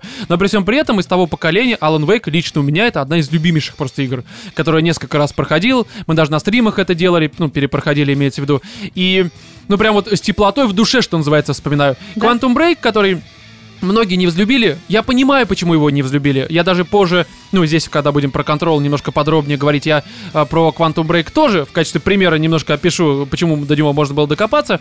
Но при всем при этом мне он все равно понравился. Да, меньше, чем Alan Wake, меньше, чем первый Max Payne. Второй Max Payne я, честно говоря, никогда не любил, поэтому здесь вообще в этом обсуждении у меня не будет никакого мнения касательно второй части Max Payne, имеется в виду. И я, когда прошел Control, у меня в целом нет такого впечатления, что это прям такое, знаешь, невыносимое говно, в которое играть ни в коем случае не нужно. Нет, такого впечатления у меня нет. Но если бы меня, к примеру, попросили... составить список, но, знаете, вот как бывает иногда к тебе подходит человек, и, ну, пример из Стивена Кинга, и говорит, что мне можно почитать от Стивена Кинга, составь мне, пожалуйста, список, там, к примеру, из 5 произведений. Mm-hmm. И ты составляешь там от самого лучшего, по твоему мнению, и там похуже, соответственно. И вот, допустим, ко мне бы подошли на примере Remedy, сказали, составь список вот из игр, которые мне нужно обязательно пройти от студии Remedy. Mm-hmm. Я понимаю, что с видеоигровой индустрией это так не работает, потому что все-таки... Ну, допустим. Да, книги, они менее устаревают, а здесь все-таки, ну, типа, сейчас советовать первый Макс Пейн человеку, который вообще от игр, к примеру, далек, ну, это странно немножко, просто ему будет не очень удобно это все проходить. Но, если бы меня попросили составить такой список, вот у меня бы Control был на самом последнем месте из всех игр Remedy. Опять же, это не значит, что игра говно, просто, как мне кажется, она самая слабая от, соответственно, студии упомянутой. И здесь завязка следующая, давайте сразу вот с нее начнем, что есть баба, опять же, я думаю, все завязку знают, но все равно для тех, кто не знает, есть баба, приходит она в тайное какое-то агентство, так называемое бюро, потому что типа как она ищет своего брата, который 17 лет назад пропал, и вот ее там некоторое тайное существо, с которым она общается, то есть это, видимо, как Каспер, друг вот этой девушки, там вымышленный, да, которого мы не видим, естественно, она попадает в это бюро, в которое вроде как обычные люди просто так попасть не могут, ну, потому что там оно какое-то засекреченное, там обычные люди просто то ли не видят его, ну, какая-то, ну, такая ментальная тема работает, магическая, я не знаю, как называть, ну, как да, хотите. Потому что в этом бюро разбираются со всякими нестандартными делами. Да, в этом бюро всякие там паранормальные явления изучают, то есть они там открывают какие-то порталы чуть ли не в ад, там, ну, странная тема, опять же, без подробностей. В общем, она приходит вот в это вот заведение, попадает... Почти сразу в кабинет директора. Оказывается, что директор все, финита ля комедия, что называется, умер, сука. И лежит пистолет, который может принимать разные виды там пушки, дробовики, просто пистолеты, там снайперские какие-то винтовки. Ну, не в прямом значении, а очень похожие по своему... в первую очередь по функционалу. По функционалу, да. И она берет этот пистолет, и она оказывается директором вот этого всякого бюро. То есть здесь этот пистолет как меч Экскалибур. Он выбирает, по сути, человека, который становится директором. То есть это как, условно, там, не знаю, маг главный этого помещения и все это прочее. И у девушки задача нужна для того, чтобы... найти брата, который вроде как в этом бюро, нужно очистить бюро, потому что в нем, ну, происходит какая-то дичь. Да, какие-то гоблины условные, то есть там какие-то хиссы они их называют, это существа из параллельной какой-то вселенной, либо же из какого-то астрала, ну, вначале это непонятно, я, опять же, вдаваться в подробности не буду, да это не особо важно. И вот ты, короче, в этом бюро ходишь, приобретая различные способности с помощью этого пистолета, с помощью вот этого вот существа, которое невидимое тебе помогает всячески взаимодействовать с миром. Ты, короче, по этому бюро ходишь. И здесь, условно, давайте разделим игру на две составляющие. Это геймплей и сюжет. В плане геймплея, ну, все отлично. Ну, вот правда, это в плане ощущения от того, как ты летаешь этим персонажем, баба, у нее там разные способности. Телекинез, левитация. Там она может тамить врагов на какое-то время. Может на себя щит такой надевать, да, чтобы, короче, перемещаться. Есть, ну, в смысле, просто защищать себя. Есть там ближний бой. По-моему, что-то еще есть. Ну, я играл 2 недели назад, уже мог позабыть. Да даже стрельба, она очень приятная. Да, стрельба, все это круто. У тебя разные там обилки, ты можешь крафтить вещи, крафтить всякие, ну, условные руны, которые могут тебе добавить и апать всякие обилки. И все это, конечно, выполнено действительно интересно, замечательно. Ощущение от того, как ты влетаешь там в какое-нибудь помещение, и там огромное количество уродов просто перемещается, и ты берешь с помощью телекинеза, поднимаешь какой-нибудь там, не знаю, кусок, не знаю, стены и просто на, пидорас! Закидываешь, вот это прям очень круто. А ты еще левитируешь, врагов много.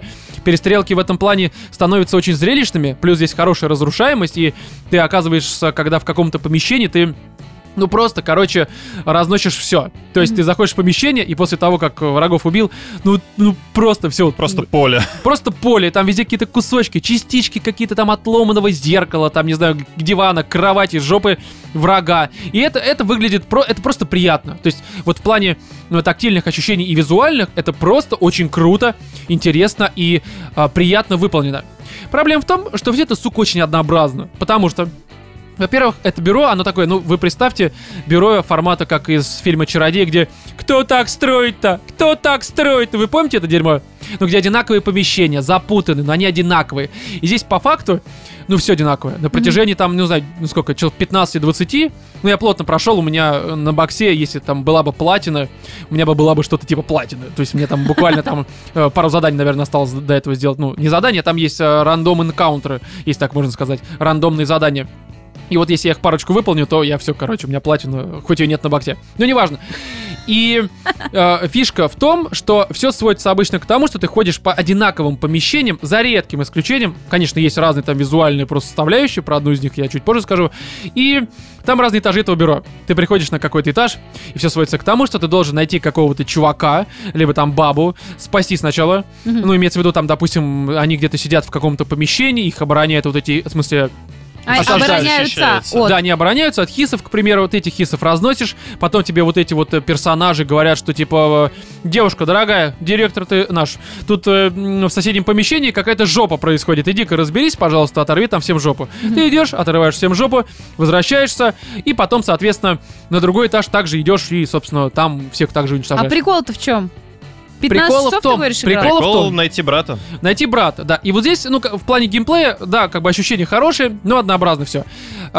Основной прикол в том, что ты сюжетно все это должен как-то, короче, понять. И вот здесь, на удивление, у Remedy, мне кажется, ну, это, ну, я видел, что хвалят сюжет. Ну, блин, у меня такое ощущение, что люди до этого никогда ни одной книжки не прочитали, блин, серьезно.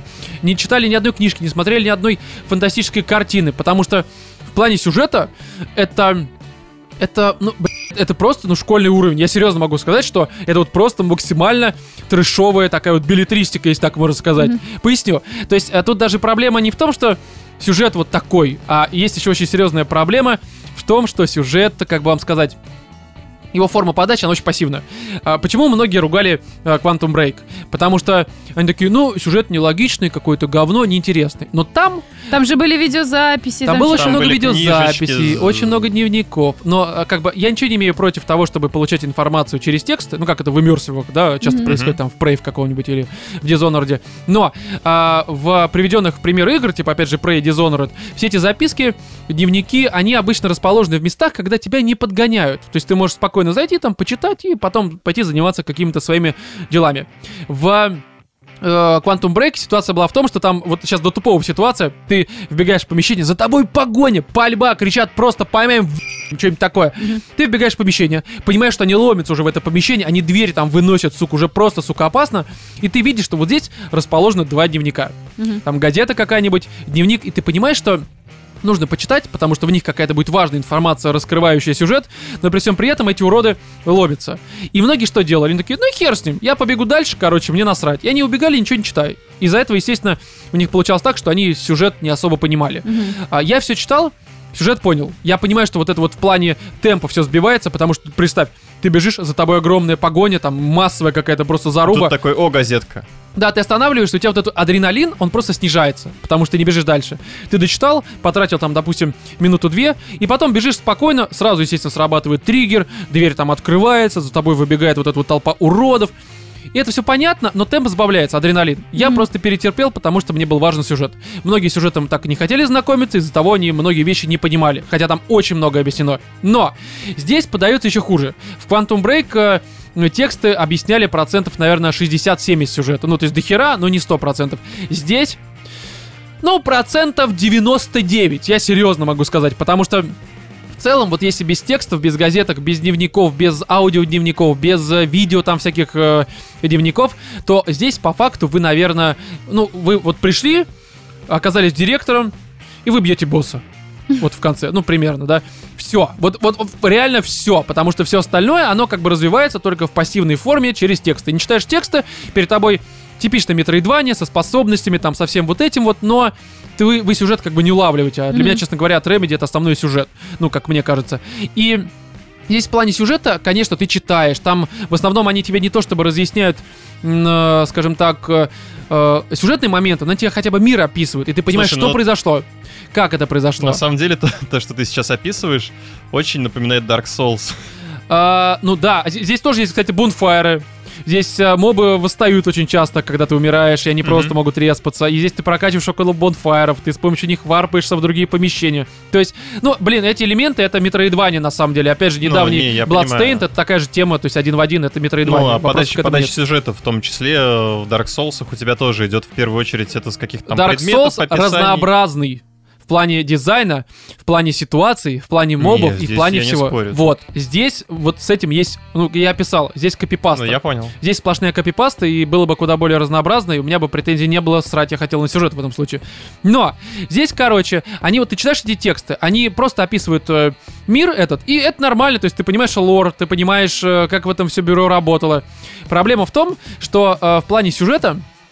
касательно там брата, того, что произошло здесь, это, несмотря на то, что они долго вот эту вот таинственность нагоняют, и ты сидишь такой думаешь, ну, наверное, там что-то такое. В конце это такая блёвань оказывается. Ну, просто настолько банальное дерьмо, что... Опять же, мне кто-то может сказать, ты, наверное, мало собрал текст. Я все говно собрал, я все, сука, перечитал. Ну, это просто, ну, как бы я, ну, банальное дерьмо, ну, правда. То есть эта игра, она вообще ни разу не про сюжет. Ради сюжета сюда соваться вообще, не нужно. Ради геймплея однообразного, возможно. Другой момент, который... хотелось бы отметить, и это, наверное... Вот это, кстати, очень забавно, потому что Control в моем топе точно вообще нигде не будет, но есть момент, который для меня самым ярким стал за весь этот 2019 видеоигровой год. Поясню. У Remedy очень часто присутствуют моменты, кстати, по поводу Quantum Break не уверен, но, по-моему, там что-то такое было, но про Alan Wake здесь скажу. Помните, в Alan Wake была ситуация концерта, когда вот эти вот боги Асгарда, когда вы со сцены бегут куча... мобов, вы там вот это фаер-шоу под музыку, и это прям... Даже сейчас я это говорю, у меня такая мурашки. Даже, возможно, я, не знаю, короче, я возбужден, потому что это хорошо. И... Проблема в том, точнее не проблема, что здесь есть тоже, ну не концерт, конечно, но на музыке тех же чуваков, то есть мы знаем, что это за группа Poets of the Fall, да. Да. И здесь, когда вот начинается этот момент, я опять же не хочу вот спойлерить, под музыку там написано вот эти боги Асгарда, какой-то их трек, ну... А, даже да, так, то есть, да, да, отсылочка. Здесь, но здесь очень много отсылок к Alan Wake'у, просто очень много текстов с ним связанных, то есть оказывается, что это просто, грубо говоря... То есть бюро им занималось. Да, что эта ситуация связана с бюро, что вот они там нашли кое-что, что открывало условно Щелкунчик, помнишь, что там это было? Здесь как раз это все связано, и опять же, ну, короче, отсылок много, но это нормально, опять же, это все их игры. Ну, конечно. И здесь вот этот момент, он длится минуты 3. Какой же он крутой, сука. Под музыку. Это, причем это даже под музыку круто, и это визуально, и они, короче, обыгрывают вот эту вот тему с паранормальным перемещением и изменением вот этих пространств, потому что просто, если вы не будете в эту игру играть, просто посмотрите какое-нибудь прохождение, просто в интернете найдите этот момент, он там 3 минуты, 4 идет, ну, в зависимости от того, как вы играете.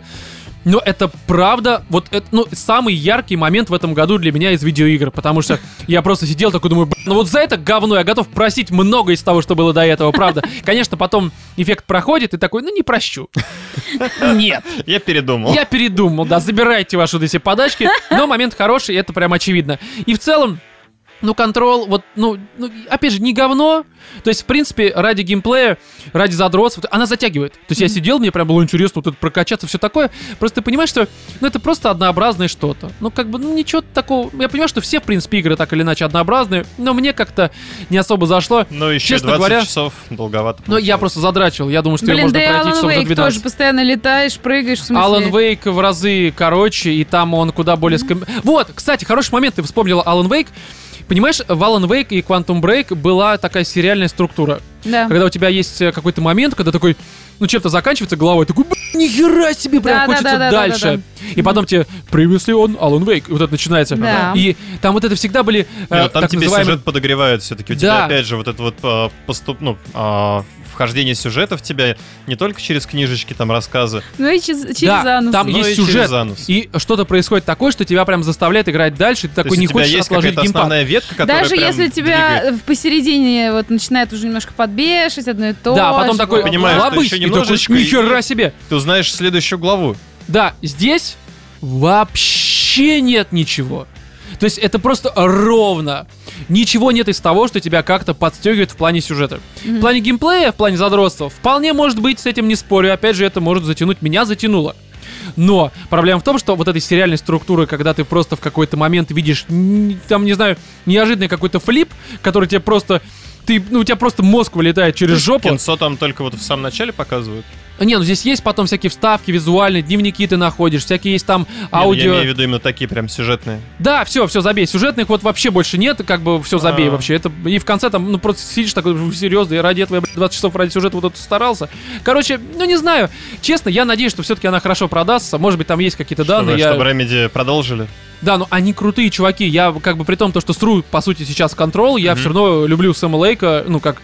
мужской дружбы, я имею в виду, там, хотя мы не друзья, конечно, но просто, ну, это талантливая студия, они делают крутые игры, которые мне нравятся в основном, даже Control, несмотря на ряд своих проблем, она все равно, ну, в ней что-то вот, ну, такое вот, ну, чувствуется, финская вот эта вот какая-то душа, да, такая грустная, что называется, но в целом я разочарован, потому что Control у меня была одна из самых ожидаемых игр этого года. И, к сожалению, она как Оно. Ну, так, ну, типа, ну, хорошо. Вот. И, друзья, у нас тут, помните, в 103-м выпуске нам в конце пришло письмо, которое мы зачитали. Ну, оно пришло не по факту, когда мы записывались, но я его в конце зачитывал. Что, типа, чувак спрашивал, а вот как наш подкаст можно преподнести каким-то друзьям, там, коллегам и все это прочее. Мы, конечно, что-то ему там сказали, я толком не помню уже, но один из наших слушателей, он... послушав, видимо, подкаст, нам тоже написал письмо как раз вот на эту тему. То есть, как преподнести, как он это делает, и нужно ли вообще что-то кому-то преподносить. Давайте я зачитаю письмо, оно хорошее, все-таки человек старался. И зачитываю, опять же, анонимно. «Салют, собаки. Нет, я не пытался вас оскорбить. Просто мы называем вас именно так, для удобства. Да я знаю, что на Ави гиены, и вы животные. Но для нас вы собаки. А что, не животные, что ли? Так что смиритесь». Как вы уже могли догадаться, я любитель эпистолярного жанра. Так меня иногда называют на работе. Я никогда не гуглил, что это такое, но догадываюсь. Даже сейчас я не знаю, сколько времени понадобится мне, чтобы закончить письмо. И что же в конце за текст получится. Да и нахера я вообще вам пишу, я также не знаю. Молодец. В крайнем выпуске подкаста вы пытались объяснить, как преподнести ваш подкаст другим, не используя слово «говно», дичь, вагины, два деграданта и одна девушка и тому подобное. И я, проскинув мозгами, понял, что чаще всего меня окружают люди, которым бы я не рекомендовал бы слушать ваш подкаст. Вот, например, мой рабочий коллектив. Возьмем только тех, с кем я нахожусь в одном кабинете. Собственно, пассажир номер раз, что называется, пенсионер. Очень странный персонаж, но благо сидит тихо и не выеживается, пока речь не заходит о политике. Слушай, даже радио ему категорически не рекомендуется. Иначе включается режим бабки, и остановить его будет крайне трудно. Иногда лепит и про кино. И в почете российские фильмы и даже некоторые конкретные режиссеры и актеры. Я же к Russian Cinematography отношусь крайне насторожно. И все его отзывы о просмотренных картинах обычно слушаю с фейспалмом. Второй пассажир, либо два, полупенсионеры. Их двое, и они в принципе адекватны, но довольно инертны и консервативны. Имеют свое мнение, и их сложно переубедить. Если у тебя нет пруфов, причем желательно здесь и сейчас, а то на заборе тоже напишут, но имеется в виду они, видимо, да, говорят. Да, цитата, да. Да. Один открыл для себя недавно «Игру престолов» и с восхищением рассказывал о просмотренном. Я же его радость не разделил, ибо все, что я знаю об этом шедевре, в кавычках написано, пара мельком увиденных серий. Да, я равнодушен к данному сериалу, хотя в литературе и в играх жанр фэнтези мне не чужд. Пассажир номер 3. Задрот. Ну, по идее, наш персонаж сейчас, да? Ну да, типаж, по крайней мере, подходит. Все свободное время играет на телефончике в игры. Не тот задрот. И любит ловить покемонов в частности. Это Nintendo все. Он появился не так давно, и я даже считал его нормальным. Но буквально двумя высказываниями он резко снизил мой рейтинг в отношении себя. Первое. Он назвал «Мстители. Финал» отличным фильмом. Я же считаю его тупой феминистический торт из соплей. Ну, имеется в виду, он так его считает. Который нахер не нужен. Все нужно было закончить войной бесконечности. Вторая цитата. Однажды в Голливуде это скукота и недоделка. Послушай, большой куш и карты, деньги, два ствола он лучше снял. Конец цитаты. Смехайте, это пи***ц, товарищи. Это же Михалков снял-то, господин такой. Подожди, это тот тип так говорил? Я думал, это вот он пишет. Нет, задрот. Nintendo Boy. Да, это Nintendo Boy так говорил. И вот до этого момента к нему было нормальное отношение. А потом, когда он сказал, что, в общем-то, не Михалков снял вот это все, как бы, ну, мы понимаем, Гай Ричи, все такое. Так далее. Пассажир 4, Николай II. Это вообще перец.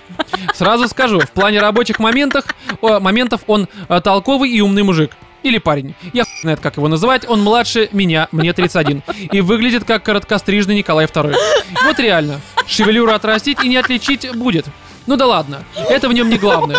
Он, сука, странный. Странный. Может сидеть без одежды. А у нас в организации дресс-код вообще-то. Вообще, вот это, мне кажется, точно наш клиент. Без одежды, сидит на работе, где дресс-код. Все, мне кажется, замечательно.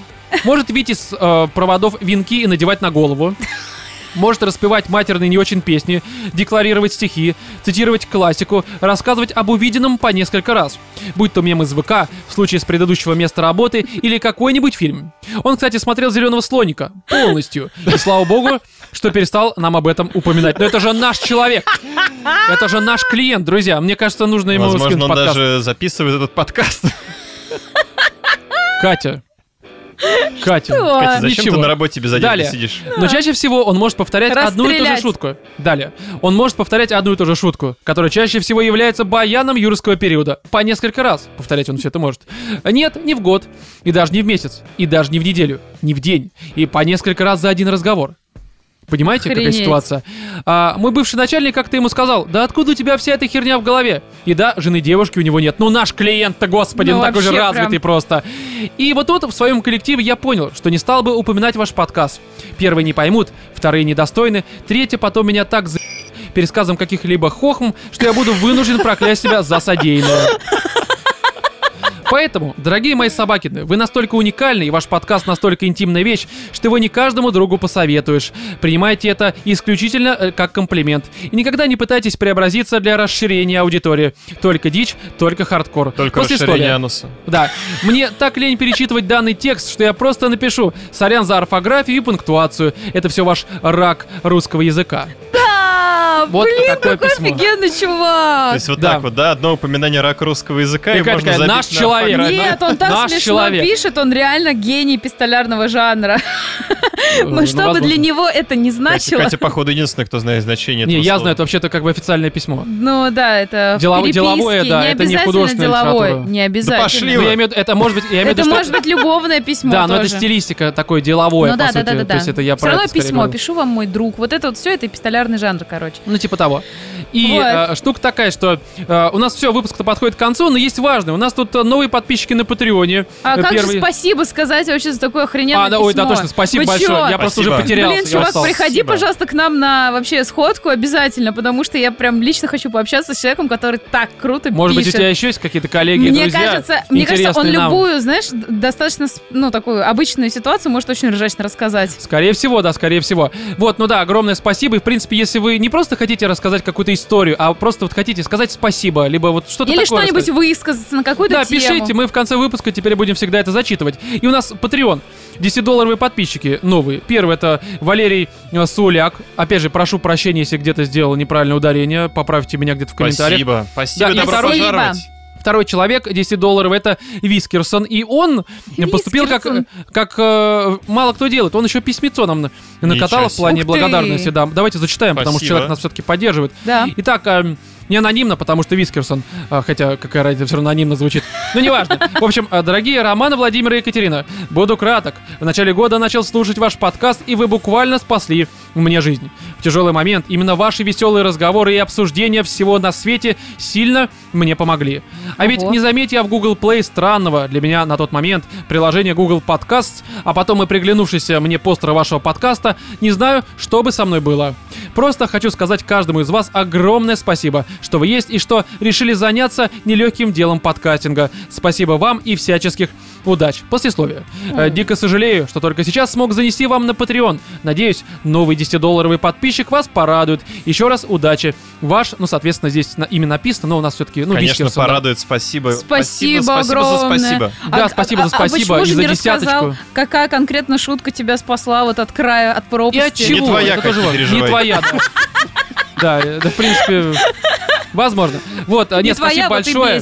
Также спасибо всем, кто у нас за август подписался. Было много $5 подписчиков. И, чуваки, вы все мы всем благодарны, правда. Спасибо. Вы нас поддерживаете, мы вот просто видим, что вас становится больше, что некоторые не отписываются. Вот на самом деле, я себя поймала на мысли, вот люди начали поддерживать, и я понимаю, что, блин, хочется записываться, я начинаю адски скучать. Эти люди, на самом деле, точно так же нас мотивируют в каких-то сложных моментах, когда там уже... Да, спасайте нас от края, ребята. От края, с которого Рома упадет рано или поздно просто в бездну. От края до края. Да, но, друзья, у нас еще важная информация. Мы, помните, еще в начале лета, по-моему, не в начале лета, а после сходки, которая была на 100-й выпуск, говорили, что у нас 28 сентября на 4-летие подкаста, оно у нас 27 сентября, но это пятница, у нас 28 сентября будет сходка, как раз-таки праздничная, возможно, сопряженная с лайв-записью. Я пока не уверен в этом. Это мы ближе... Точно.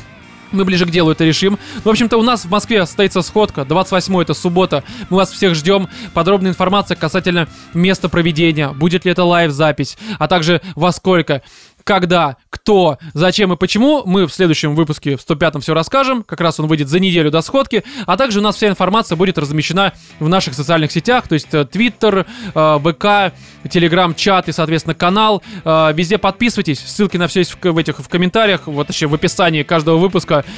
Подписывайтесь и... приходите на сходку, это же будет хорошо. Да. Особенно у нас последняя сходка... Последняя была прекраснейшая. Да, просто. К моменту вот этой сходки у нас последняя была 3 месяца назад. Ну, будет, соответственно. То есть это как бы для нас прям... Все соскучиться уже. Да, потому что обычно у нас сходки где-то раз в 2 месяца, а здесь 3 месяца. Вообще просто очень часто слышу такую тему, хочу вставить ремарочку свою, про то, что я стесняюсь прийти к вам на сходку, там много народа, я видел фотографии, я стесняюсь. Сука, хары, блин, стесняться, поднимай свою жопу, Кать, и вот приходи. После обращения «сука», поднял жопу и пришел. Я тебе говорю, во-первых, я очень добрый человек, я со всеми всегда общаюсь. Сука! Сука! Не, на самом деле, по-хорошему, если без шуток, правда, у нас даже когда первая сходка вот только произошла, было мнение, ну типа, мы говорим такие странные темы, так это все обсуждаем, ну кто придет? Ну маньяки, наверное. Да. Нет, всегда приходят очень адекватные люди, все взрослые, 25-35 лет. Многие нашли себе там любовь. Да, ну кроме меня. Да. Мне подкаст дал ничего, кроме Ну, я просто, я чувствую, что кому-то, да, что кому-то я просто нужен, наконец-то, в этой сраной жизни. Зачем кому-то. Ты сиськи лапаешь свои, когда это говоришь? Потому что Роме себе нужен. Потому что я себе тоже нужен. Я не Короче, ребят, не вы своими подписками вызываете у Ромы, походу, приход молока, сюда, и он сидит, массирует, чтобы не болели. В общем, друзья, в этом 104-м выпуске были с вами Владимир. Пока-пока. Екатерина. И я, Роман. Всем удачи.